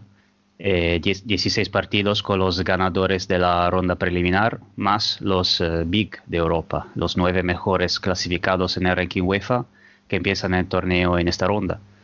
O sea, los españoles Barça e Inter, eh, los portugueses Sporting y Benfica, los rusos Partido Comunista y Gazprom Ugra, los eh, kazajos Kairat y Aktobe y el esloveno Dob-. 16 partidos, de los cuales casi todos son un poco como los de la pasada ronda, con, un equipo claramente favorito y el otro con eh, no muchas opciones, en particular los rivales de los equipos eh, que más conocemos. Sin embargo, hay algunos que merecen mucho la pena, en particular uno, de que hablaremos eh, más tarde. Eh, si te parece, Ricardo, empezaría analizando los rivales de los clubes españoles. Eh, Barça en el único partido del viernes 15 de enero recibirá al campeón de Kosovo, Pristina, mientras que Inter, por su parte, jugará el sábado 16 a las 12 en casa contra Ovo Cubo, campeones de Holanda. Me parecen partidos bastante, en teoría, bastante accesibles para los dos españoles, sobre todo con estos dos rivales como visitante, además. No, podía, podía caerle un sorteo mucho peor a ellos. Sí, la verdad es que yo también coincido contigo. Creo que tuvieron relativa suerte en, en la calidad de los rivales. La verdad es que podría haber sido mucho peor. Aún así, ya sabéis, ¿no? Esto es una Champions, no hay rival fácil, hay muchos partidos trampa que a veces los equipos más favoritos pueden salir más relajados, los equipos menos favoritos llegan con, con mayor ilusión y bueno, eh, lo importante es poner tierra de por medio cuanto antes y sobre todo no llegar a los minutos finales con el rival todavía con opciones de empatar o ganar el partido, ¿no? Así que nada, si os parece, empezamos con el rival del Barcelona, el Pristina, que como has dicho es el único que se juega este viernes. El resto se juega la jornada en el sábado 16. Y nada, la verdad es que el campeón de Kosovo tiene una tarea, se antoja realmente imposible, que es ganar al mejor equipo de Europa en su propia cancha, ¿no? Yo, la verdad es que solo he tenido la oportunidad de ver el partido de 32 avos de final de la Champions, que jugaron en casa contra los albaneses de Tirana, ya que es bastante complicado conseguir información y vídeos de Kosovo. Y bueno, haciendo algo de historia, la Liga de Kosovo y sus representantes en la Champions siempre han mostrado un nivel bastante bueno. El representante más habitual en la Champions ha sido el Fénix, que ha ganado 7 de las 15 ligas que se han disputado allí en Kosovo. Y en ese equipo llegaron a jugar viejos conocidos como el mítico Marcelo, Dentiño o el colombiano Angelot Caro. ¿no? Así que eso nos da un poquito la idea del nivel que nos podemos esperar de los campeones de Kosovo. Como, como os digo, solamente pude ver ese partido y bueno, las conclusiones es que en conjunto es un equipo bastante flojo con las características típicas del futsal de los Balcanes, ¿no? Muy trabajado física y técnicamente, pero con bastantes carencias a nivel táctico, sobre todo a nivel defensivo. Eh, Pristina conserva algunos jugadores de Fénix, como el portero Krasniki y el brasileño Alan Jefferson Soares. Además, han fichado otro brasileño para esta fase, pero bueno, es un brasileño que procede del Boy Bravo de las ligas metropolitanas de Brasil, Leleco, así que bueno, todavía, todavía no lo tengo estudiado. Y también me gustaría destacar a tres jugadores nacionales, que son el capitán Rukopsi, elegido el mejor jugador kosovar este año, a Derbyshah, que fue autor de dos goles en la anterior ronda, y por último a Dragusha, que es un militar que compagina su trabajo con ser jugador tanto de Pristina como de la selección de Kosovo. Pero vamos, eh, como conclusión y un análisis así más o menos rápido de, Pristina, yo creo que el Barça pasará por encima veremos un partido con un marcador bastante amplio para los catalanes, que son superiores en, todas las líneas y niveles posibles.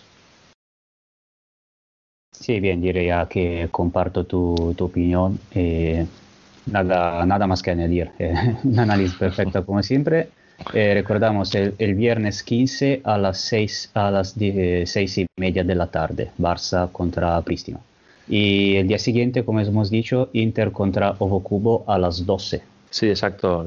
La verdad es que el rival de Inter tengo la suerte de, de, conocerlo muy bien. Como algunos sabéis, yo tuve la oportunidad de jugar una temporada allí en la liga holandesa y jugué tres veces contra Ovo Cubo, que es un equipo a tener en cuenta. Este año se clasificó para la Champions después de suspenderse la liga allí por el coronavirus, pero el equipo lideraba la clasificación y esta es su cuarta participación ya en Champions.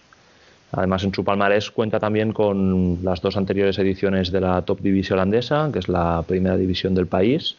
Así que es un equipo ya maduro y mucho más interesante que el, rival del Barça, ¿no? principalmente porque ya tienen experiencia en grandes citas como fases avanzadas de la Champions, que de hecho ya se enfrentó contra Inter en la Champions de 2014 y segundo porque sus jugadores tienen bastante más calidad y caché, ¿no? Pero bueno, mucho ha cambiado desde el, desde el 5 a 0 en 2014 que le endosó In- Inter en, en la fase élite de la Champions. Obokubo ahora es un equipo, como digo, mucho más maduro, que se ha impuesto en Holanda como el mejor equipo en los últimos tres años y además se ha reforzado para competir a un, a un nivel superior. En- a nivel colectivo, eh, los jugadores por lo general tienen mucha calidad de pase, mucha calidad en la asociación, también mucho uno contra uno, pero a la vez son muy físicos, ya que algunos compaginan el, el futsal con terceras y cuartas divisiones de fútbol. Entonces tienen esa capacidad para salir muy rápido al, compra- al contragolpe y tienen mucha pegada. Y bueno, como siempre, me gustaría destacar algunos nombres, eh, que como digo, tengo la suerte o la, o la desgracia en su día de, haber coincidido con ellos en la pista. El primero es el, cierre, Mats Belzeboer.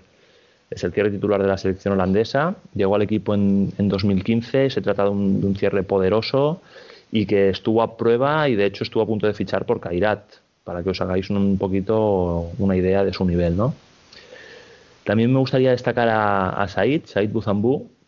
Es un pívot corpulento, también de la selección naranja, que tiene experiencia en la liga belga y además es todo un ídolo en Indonesia, tras su paso por el Kebumen.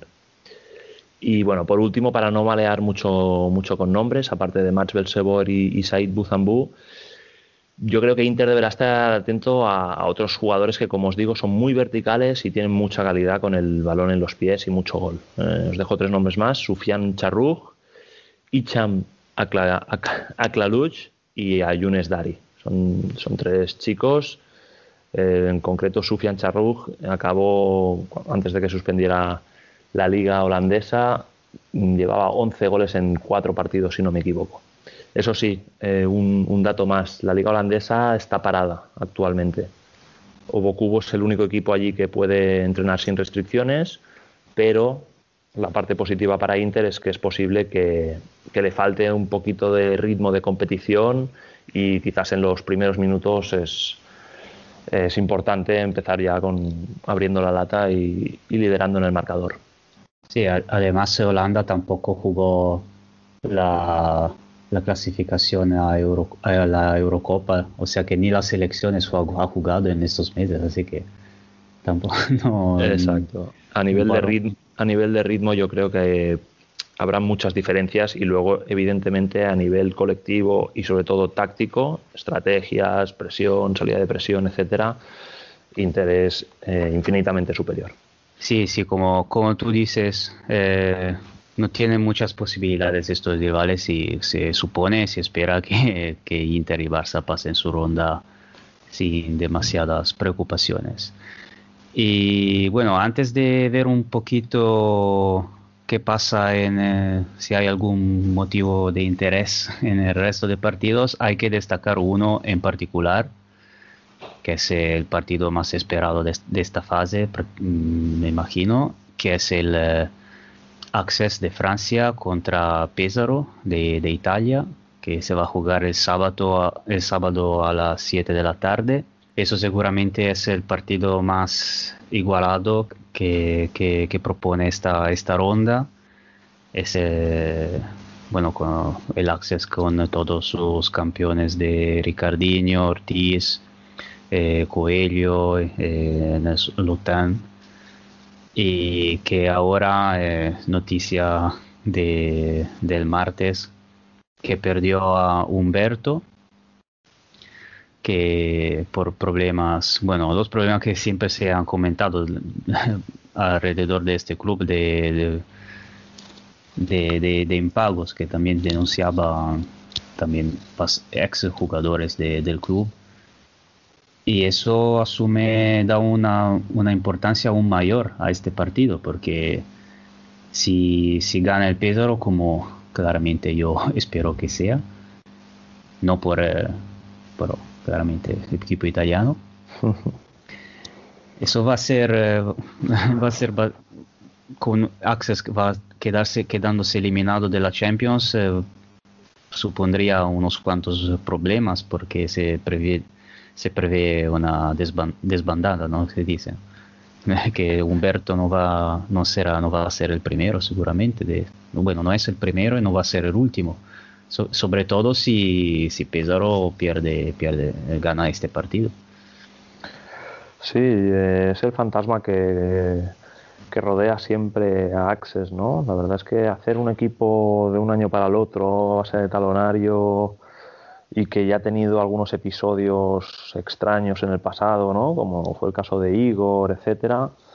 Bueno, veremos cómo evoluciona todo esto. La verdad es que es un partido que yo tengo muchas ganas de ver, también para ver el, el- el nivel real de, de Access, ¿no? Porque en la liga francesa, pues bueno, es claramente superior a, a casi todos los, los equipos. Y contra Estrella Roja en la ronda pasada de la Champions también se mostró bastante intratable. Eso sí, eh, contra Pésaro tendrá el primer rival más que exigente y bueno, veremos de los que son capaces y como tú dices, en caso de derrota, a ver a qué destino les lleva a, la mayoría de sus jugadores. Sí, a- además, eh, bueno, ya ganando, de momento ha ganado todos sus partidos en la liga, eh, Access, con creo como una media de más de 8 goles por partido. Y, pero el último que- que- que jugó fue el 12 de diciembre. Y entonces puede que también le falte este, un poquito ese ritmo de, de partido, porque Pesaro jugó prácticamente con el tema de los partidos aplazados en Italia, ha jugado hasta pocos días, hasta hace pocos días. Y, y que, ha- que no ha que no ha jugado en, lo- en el último mes, tenía que jugar el partido aplazado contra el, eh, el Lille, eh, que es el segundo clasificado, y quizá es el único es el único equipo que quizá le puede Así es. le puede tenga alguna posibilidad de, de derrotar a este, a este, a este Access en Francia, pero todavía por, por cuestiones de, de COVID se, ya se aplazó dos veces. Entonces, bueno, el, el primer, de momento el único partido más, eh, un poquito más eh, difícil, di- di- diría difícil, pero no porque no me vienen otras palabras, entre comillas, fue lo- el de Estrella Roja que pasó, con, que pasó de sobra. Quizá este es el primer verdadero test para, para Access y es el más importante de todos. eh, contra, contra Pesaro, que eh, bueno, es un equipo que ya conocemos, ya hizo ver, demostró en la, en la edición pasada que es un equipo de Champions, que tiene todas sus posibilidades, que casi superó el grupo de la muerte con Benfica, el, Po- el Pozo y Kairat y hizo un gran papel y casi se clasificó a la Final Four eh, y ahora tiene un Cuzzolino más eh, respecto al año pasado y bueno tiene esa la, esa la columna de, de, de Taborda, Borruto, eh, Honorio, son jugadores muy muy expertos y, y que seguramente seguramente no va a ser no va a ser fácil para nadie pero va a ser el rival más duro que ha encontrado Access eh, hasta este momento Muchas ganas de ver ese partido. Emer, ¿me recuerdas a qué hora es? Eh, ah sí bravo que me lo preguntaste es el sábado a las 7 de la tarde el sábado 16 y bueno ya ya está eh, ya Access ha colgado el link el enlace en YouTube en su canal así que en teoría deberíamos tener streaming sin problemas eh, y eso es una es una muy buena noticia. Hablando del resto de partidos, bueno, tenemos eh, los dos, eh, los otros eh, big europeos, tenemos Sporting y Benfica, que por curiosidad se enfrentan a dos, dos equipos que pasaron a la ronda sin jugar en, en- ambos casos. Eh, Sporting recibirá al campeón eh, de Dinamarca, Gentofte, que clasificó tras ser eh, sin jugar contra el Leo de Armenia porque el equipo no, nunca viajó a Dinamarca y entonces se, bueno, se desca- descalificó por, por sí sola. Y lo mismo Futsal Minerva, que es el rival de Benfica. Eh, Benfica viajará a Suiza y Futsal Minerva tenía que jugar contra el campeón eh, de Escocia, Perth, eh, Perfius, ah, pero eh, también este club se retiró. Entonces, los dos portugueses jugarán contra equipos que pasaron, pasaron la ronda sin, sin disputarla prácticamente. Y bueno, no hay mucho que decir. Son dos equipos que acabamos de ver Sporting y Benfica ganar dos partidos con 15 goles. y bueno, eso creo que es un billete de presentación bastante, bastante importante, sobre todo para los rivales que ya, ya en principio no tenían, prácticamente no tenían a cero opciones. Sí, estos son los, los partidos de los que hablábamos antes, ¿no? Partidos que a priori pues no tienen ninguna historia, incluso todavía menos que, que, los, que los partidos que se van a encontrar los equipos españoles, ¿no? Al final los equipos portugueses que están en- representados en esta Champions son top mundial y sus rivales no tienen experiencia apenas a nivel europeo en fases avanzadas, no tienen plantillas contrastadas. Así que creo que esos partidos son los que en este sábado tan, tan lleno de futsal son seguramente dos de los partidos que podemos descartar. Y bueno, los rusos también son claros favoritos en sus, eh, sus, eh, en sus encuentros. Quizá el Partido Comunista lo tiene un pelín más complicado que viajando a Eslovaquia contra Luchenec, mientras que Gazprom eh, viajará a Bosnia contra Salines. Y quizás son son un poquito más complicados, como decía, respecto a los partidos, sobre todo de los portugueses y de los españoles. Pero bueno, aquí también los, veo muy favoritos. Y hay que decir que el Partido Comunista eh, no juega desde finales de diciembre eh, y no, venía no viene de un gran momento en liga, eh, porque venía de, viene de una serie de, de resultados no muy satisfactorios, pero no creo que eso le, que eso le dé problemas, mientras que Gazprom es otro que, no, que jugó su último partido el 19 de diciembre y ah, el- al contrario está, está teniendo una, una muy buena forma, una muy buena forma en liga. Un partido que, que me gustaría destacar, que soy muy curioso de ver, es el Vitenorša contra Kairat Almaty. Eh, Vitenorša él es el campeón de Bielorrusia y viene de una, tiene una, está teniendo una grande forma en, en su país. Eh, de momento ha ganado tu- todos sus partidos.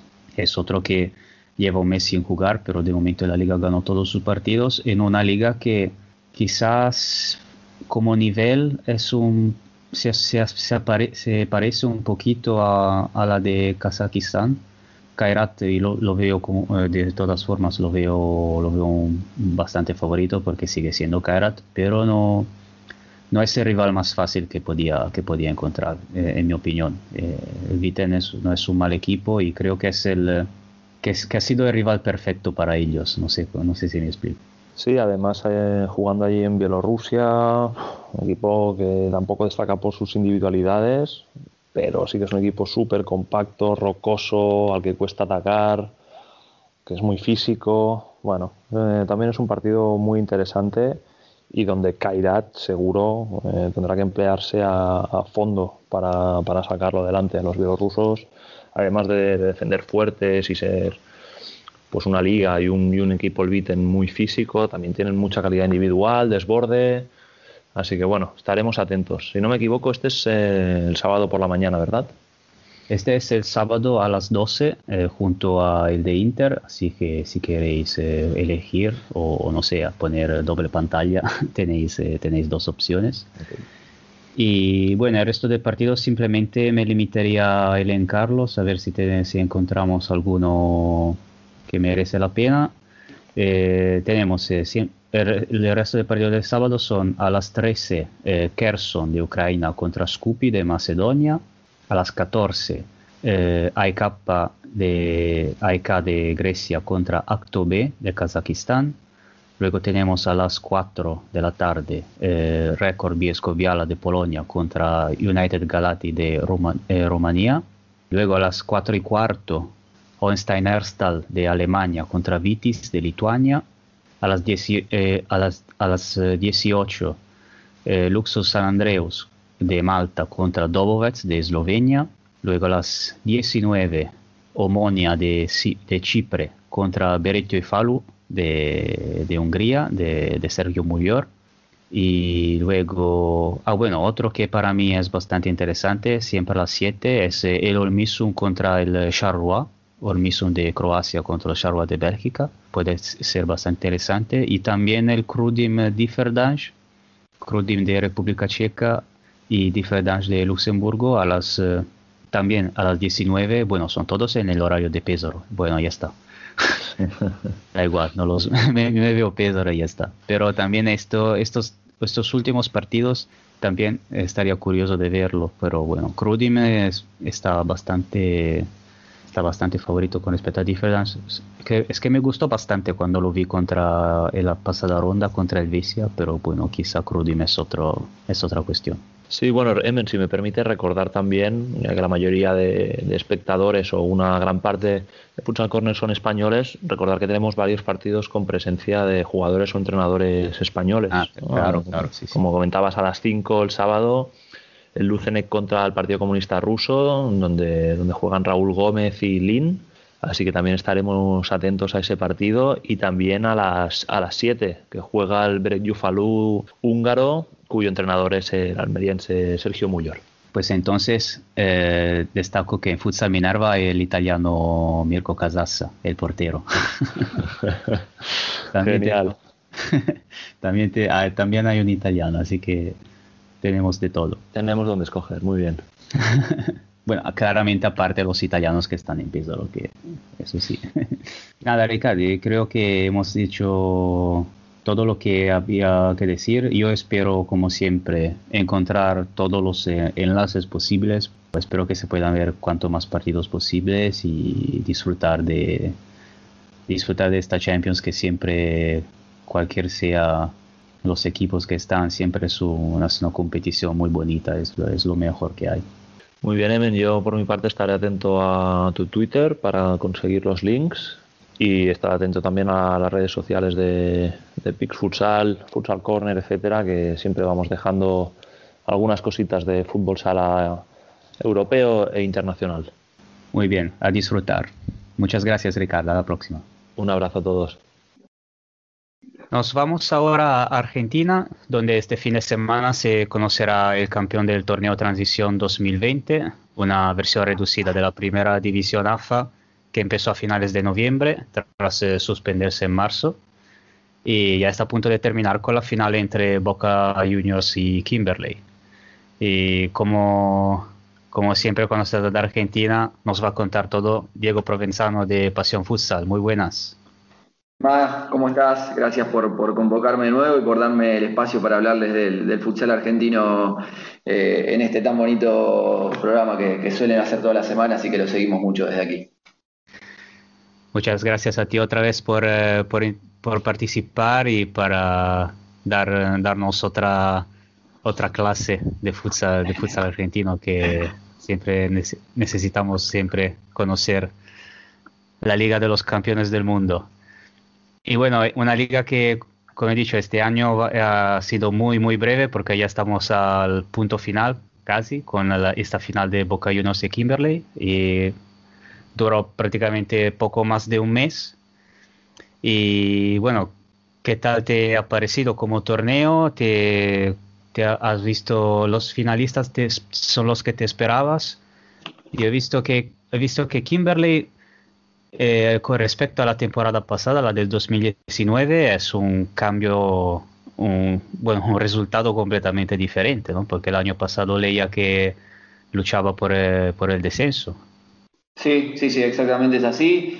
Eh, empezando por el inicio de tu pregunta, creo que, que es un torneo que, tenemos que agradecerlo, todos los amantes del futsal estar jugándolo en virtud de, lo que ha ocurrido en el resto del mundo y en el resto de- del deporte, sobre todo aquí en Argentina.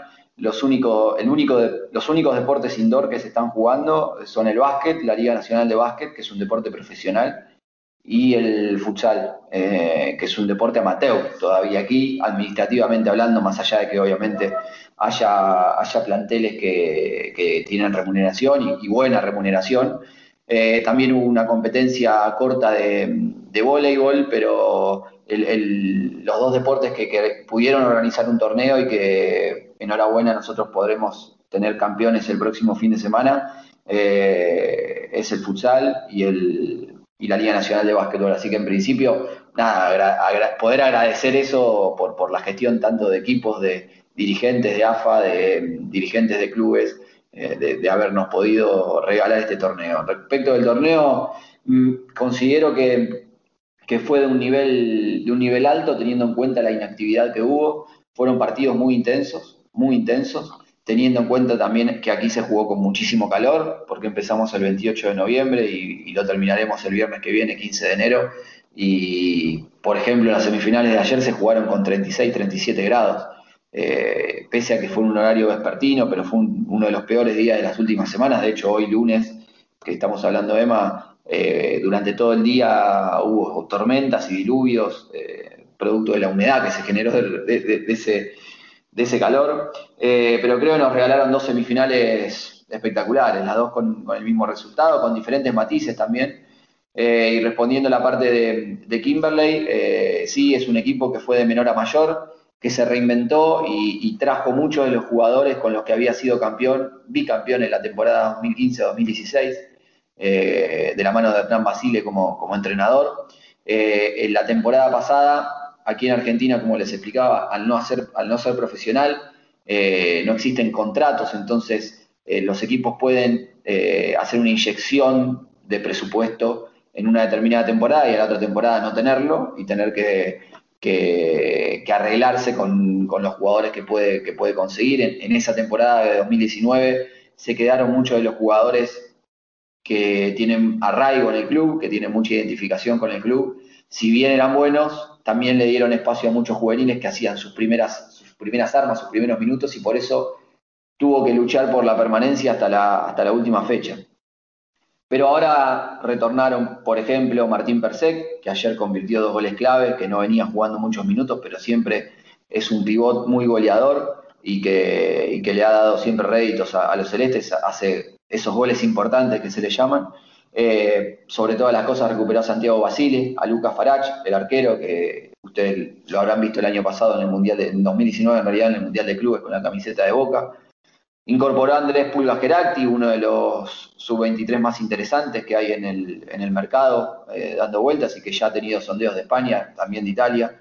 Eh, los uruguayos, Richard Catardo, Ignacio Salgués, de mucho recorrido en la selección, y entonces armó un plantel muy interesante. Eh, y creo que sí, en realidad hubo un tema con el cuadro, que tuvieron que enfrentarse en la otra semifinal los dos que habían salido primeros en las zonas por, una cuestión reglamentaria y el segundo y el tercero, Laniata, Villa y Kimberley, respectivamente, se jugó- jugaron la otra semifinal.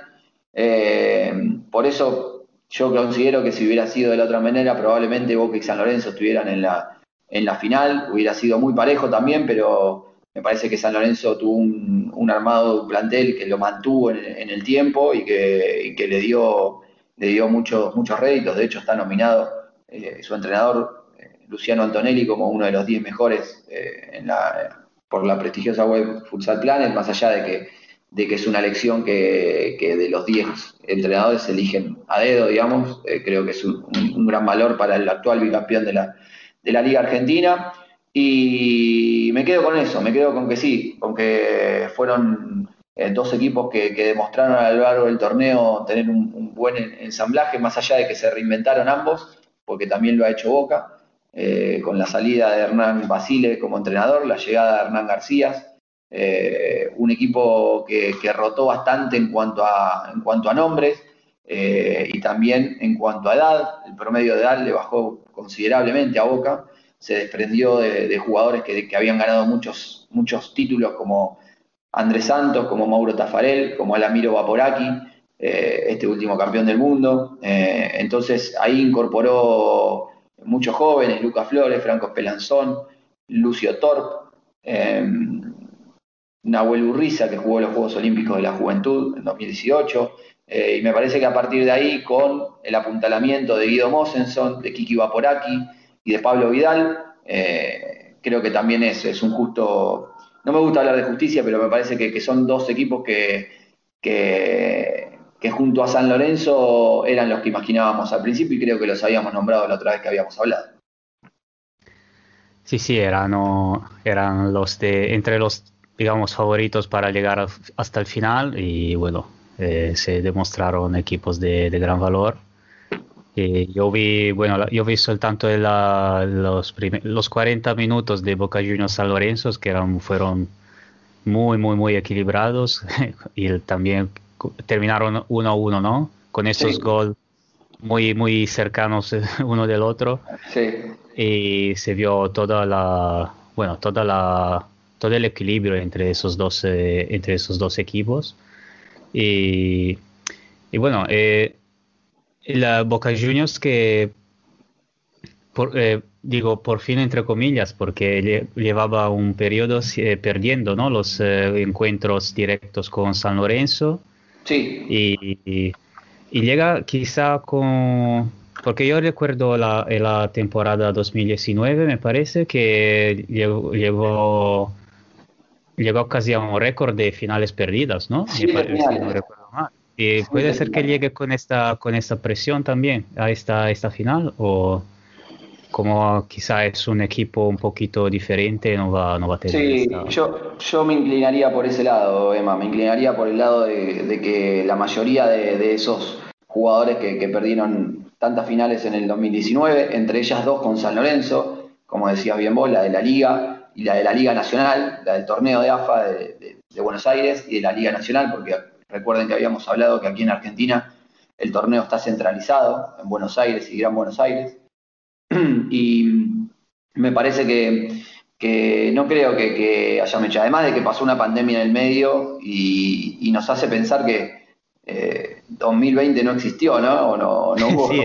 Sí, eh, y- y es no otra vida prácticamente. Claro, eh, quedó muy lejano, quedó, sinceramente quedó muy lejano eh, todo eso que pasó. Me parece que, que este Boca tiene como, como otra frescura, tiene un, con- un convencimiento que le sirvió ayer para, para en los momentos de, de Sosora. Fíjate que van a la largue y, convierte un gol eh, muy, muy tempranero, eh, el gol de Dylan Vargas San Lorenzo, eh, en los tres minutos, sobre los tres minutos del, del primer tiempo suplementario.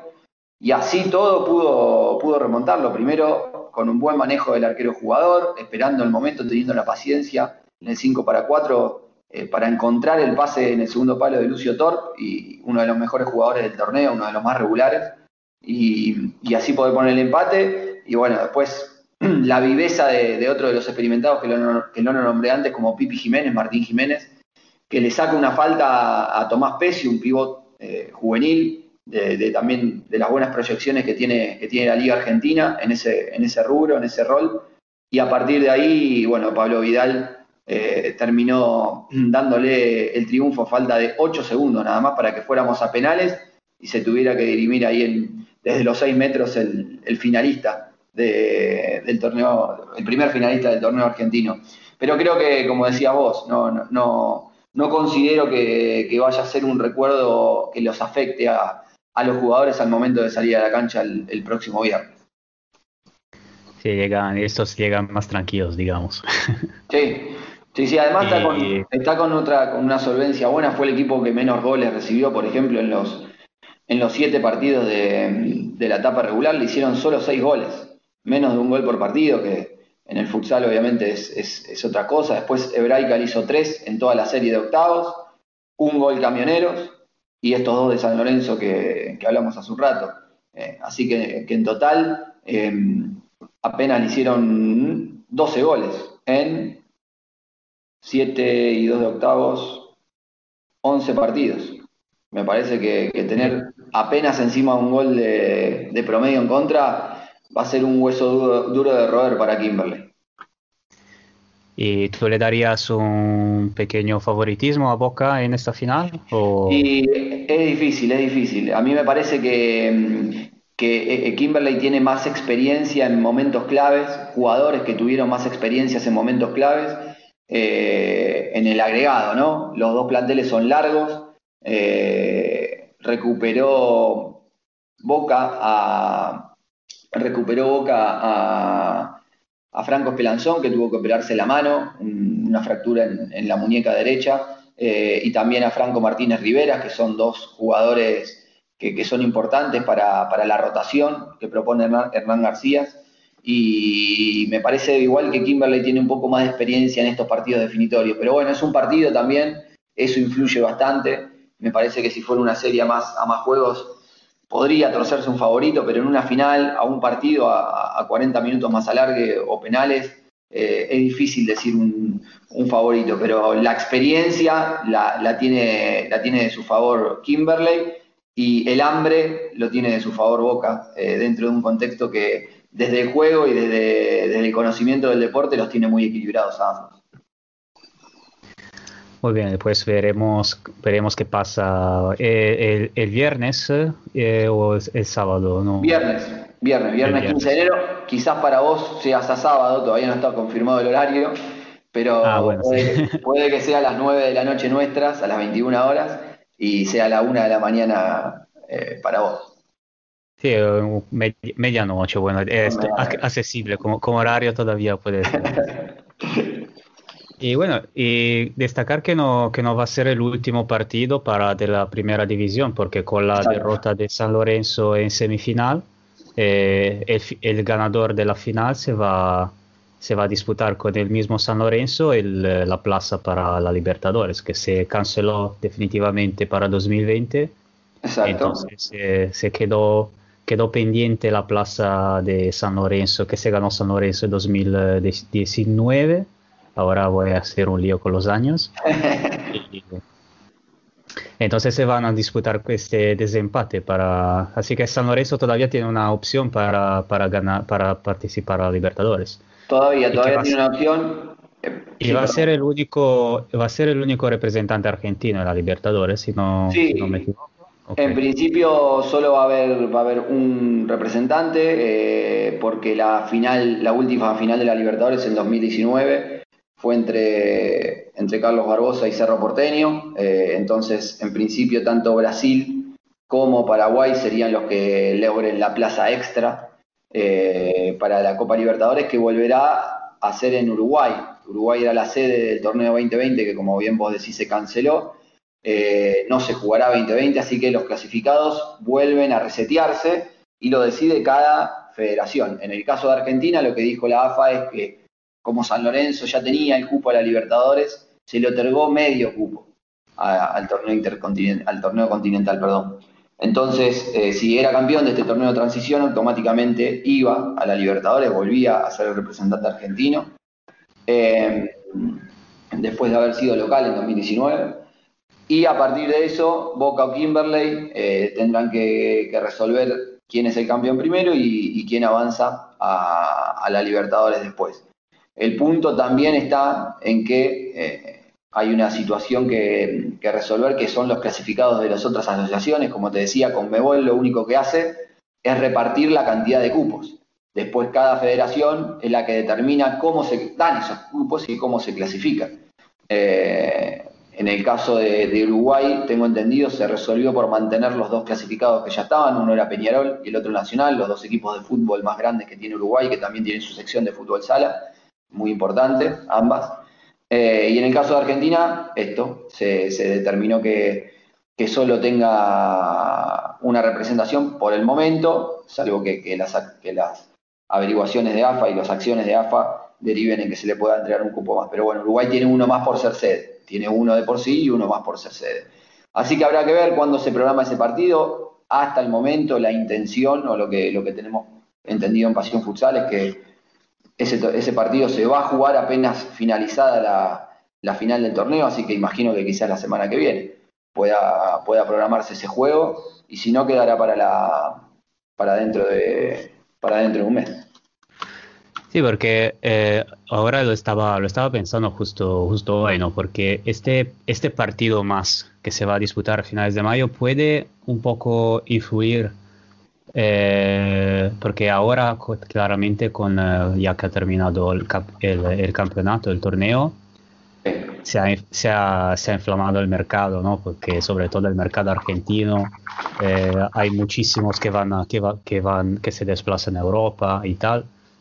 Y yo, yo pensaba, si ahora que, que hay un partido más, quizá los posibles movimientos de los dos equipos se pueden, eh, ¿cómo se dice?, atrasar de, de- de una semana o de algunos días, porque claramente los equipos quieren ganar también este partido. No, no, no, obvio, obvio, está claro. Eh, es el objetivo principal, lograr la clasificación a la Copa Libertadores. Pero bueno, también los rumores de, de salidas de, de jugadores están, están a la orden del día. Eh, eso es una, una realidad. Así que, eh, así que habrá que esperar. Yo imagino que el ganador del partido de Boca o de Kimberley va a querer jugarlo cuanto antes y San Lorenzo quizás eh, quiera, quiera esperar un poco. no sé, me lo imagino, me lo imagino.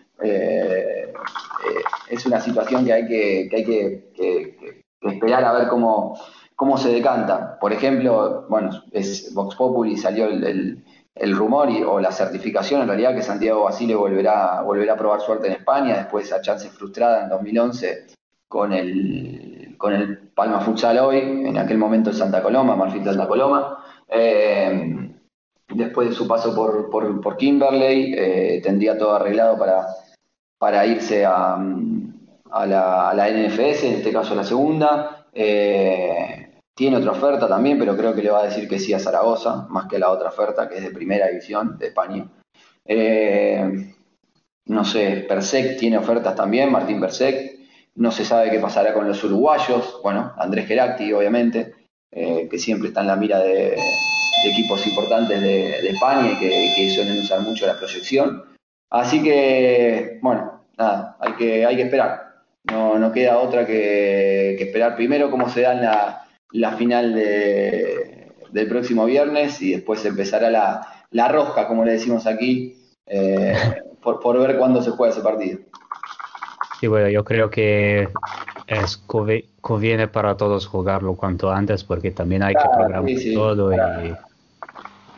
y, pues, y nada, también se disputaron las eh, semifinales la- del torneo de, eh, del- de, Primera B, donde se, donde se eh, definieron los finalistas del torneo pero que son ya los, los que eh, ascendieron a Primera A, ¿no? Y aquí hay un ascenso histórico que es el de Newell's Old Boys, que volvió a Primera A tras un montón de años, y tú sabrás seguramente cuántos. Y es, un, la- es una, y también la, eh, a la vuelta de un equipo de, de Rosario, ¿no? A la, a la Primera División, que Sí, que recordamos es un, es un torneo primeramente de, de equipos de, de Buenos Aires. Claro, sí, sí, como, como te decía antes, el torneo de, de AFA es un torneo centralizado.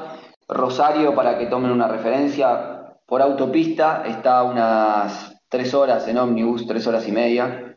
Eh, tres, tres, sí, tres horas, tres horas y media de ómnibus de, Buenos Aires. Así que Newells, desde que volvió a la primera D, a la cuarta división de, de AFA, eh, cada 15 días tiene que viajar eh, todo, durante toda la temporada. Y así fue subiendo y logró su tercer ascenso consecutivo, un hito histórico. Hoy charlaba ahí, ahí a través de redes sociales con, con Valerio eh, y le preguntaba porque recordaba el Petrarca que había tenido una ascensión de esa, de esa manera, eh, con, con tres ascensos consecutivos y empezaron a salir algunas, algunas opciones más de, de- de antaño, era la que, la que más me, me recordaba, eh, la, del, la del Petrarca, también recordaron la de la Niene, pero la Niene tuvo un salto de categoría, porque jugó, lo, ¿no? jugó los playoffs por, Sí, sí. por saltar una categoría. Eh, eh, y bueno, nada, lo de Newells, sinceramente, es la validación de un proyecto, es un club que, que le da mucho, mucho apoyo, un club de fútbol que le da mucho apoyo a, a la sección de sala y, a partir de ahí me parece que está consiguiendo eh, esos buenos números. Es un equipo que juega con, con 2.000, 2.500 personas eh, en la... 2.000, 2.500 personas en, en las tribunas cuando, cuando juega como local, eh, tiene un estadio, un microestadio amplio, un microestadio grande, Eh, y bueno, eh, la verdad que quizás no era uno de los, de los grandes candidatos antes de, empezar este mini torneo. Tuvo una zona muy dura, muy dura, con River, por ejemplo, que se quedó en, la segunda división, con Atlanta, que era otro de los que era otro de los candidatos, eh, con Country Banfield, que también hizo un muy buen torneo, pero salió, salió de ahí, después tuvo un cruce con Unión Espeleta, que lo resolvió, la verdad, con, mucha suficiencia, con mucha tranquilidad, y ayer, eh, la verdad es que lo ganó en el primer tiempo, eh, con la potencia de sus pivots, tiene dos pivots muy buenos, uno Augusto Van de Castele, el otro Martín Dorda, tiene un plantel que, que es hincha del club, es, es, es, loco eso, pero todos los integrantes de la delegación del plantel son hinchas de Newells y eso le da un sentido de pertenencia muy, muy importante. Eh, y a partir de, ahí me parece que se construye todo este, este buen andamiaje deportivo que le permite, como decías veo, volver a la primera A después de 21 años. Eh, había bajado en, el 2000, había descendido en el 2000 y había dejado de participar. Eh, el que siguió compitiendo es Rosario Central, el superclásico de, de Newells, eh, siguió compitiendo hasta 2008, Rosario Central. Eh, pero bueno, Newell volvió en el 2018 y se subió de la D a la C, de la C a la B, y ahora en este torneo de transición, en este mini torneo, logró, logró meterse para uno de los dos boletos con, eh, junto, a, junto a Independiente. Pero para completarte lo de, lo de Newells, eh, fue dos veces campeón del torneo de AFA, eh, en el 87 y en el 94. El 87 fue el segundo torneo oficial que tuvo la, la Asociación del Fútbol Argentino dentro del futsal FIFA. Así que, bueno, a partir de ahí se, se fue, dando, se fue dando esta situación. Pues eh, la vuelta de la vuelta primera de, de un histórico del futsal Sí, argentino. sin duda. Y se va y, y el, el otro el otro ascenso fue de Independiente que descubrí es el primer club de fue el primer club de Boruto. Exacto. No, lo- De- no lo sabía. De Cristian Dini Borruto, sí. que también subió a primera A, y ahora los, estos dos se jugarán en la final la- el título, di- digamos, de campeón de primera B. Ese campeón se disputará luego la Supercopa de Argentina, así que Exacto. La Supercopa, la Supercopa es el torneo que abre la temporada y donde habitualmente juegan los campeones de cada divisional, de todas las divisiones del, del futsal argentino. En este caso, como no hubo temporada de primera C y de primera D, se tuvo que, que manejar la se tuvo que manejar la situación dándole más cupos a, a otra a, diferentes divisiones, así que la B se va a jugar este cupo entre Independiente y Newells eh, por la clasificación a la Supercopa, como, como bien decías vos, e Independiente que tampoco era, quizás estaba un escalón más abajo de, la tanda de, de candidatos donde estaba Newells, pero bueno, estuvo favorecido en parte por el sorteo, por el sorteo de grupos, después tuvo que sufrir en los penales en, en cuarto de final contra Platense, y a partir de, y a partir de ahí después se, se encontró con esta posibilidad y la verdad que le ganó a uno de los candidatos que era Chicago, que tiene muy buenos jugadores individuales, quizás le falta un poco de juego colectivo, pero tiene esos, esos jugones que, que denominan ustedes en Europa y que, que suelen sacar mucho desequilibrio individual, como lo es Villalañata, por ejemplo, en la primera A. Pero bueno, Independiente defendió muy bien, defendió muy bien y, y encontró y supo golpear en los momentos justos para, para quedarse con el triunfo y el ascenso, volver a la categoría, había descendido en 2019. perfecto, Diego, una otra grande análisis de todo y de todo el mundo del futsal argentino y much- muchísimas gracias como siempre y hasta la próxima. Gracias a ti, Emma, y saludos a, todos los integrantes de, de Futsal Corner. Un gusto siempre estar a disposición para cuando, cuando necesiten y, y charlar un poco de futsal. Muchas gracias a dos genios como Diego Provenzano y Ricard Ferrer por sus aportaciones. Y por supuesto, gracias también a ti, Emen, por acercarnos toda la información. Y hasta aquí nuestro decimoquinto programa de esta segunda temporada, el primero de un 2021 al que parece que 2020 le está sujetando el cubata ahora mismo. Ojalá la vacuna llegue lo antes posible a todos los hogares y esto no sea, sino el comienzo de la vuelta progresiva a los pabellones para el público, de la normalidad de toda la vida y del futsal y nada más. Recordad que podéis seguirnos en nuestras redes sociales y en nuestra web para estar al tanto de cuanto sucede en el mundo del futsal. Volveremos la semana que viene con más actualidad, más humor y más críticas, y sobre todo ya en martes, como es habitual. Hasta entonces, y como siempre, sed felices.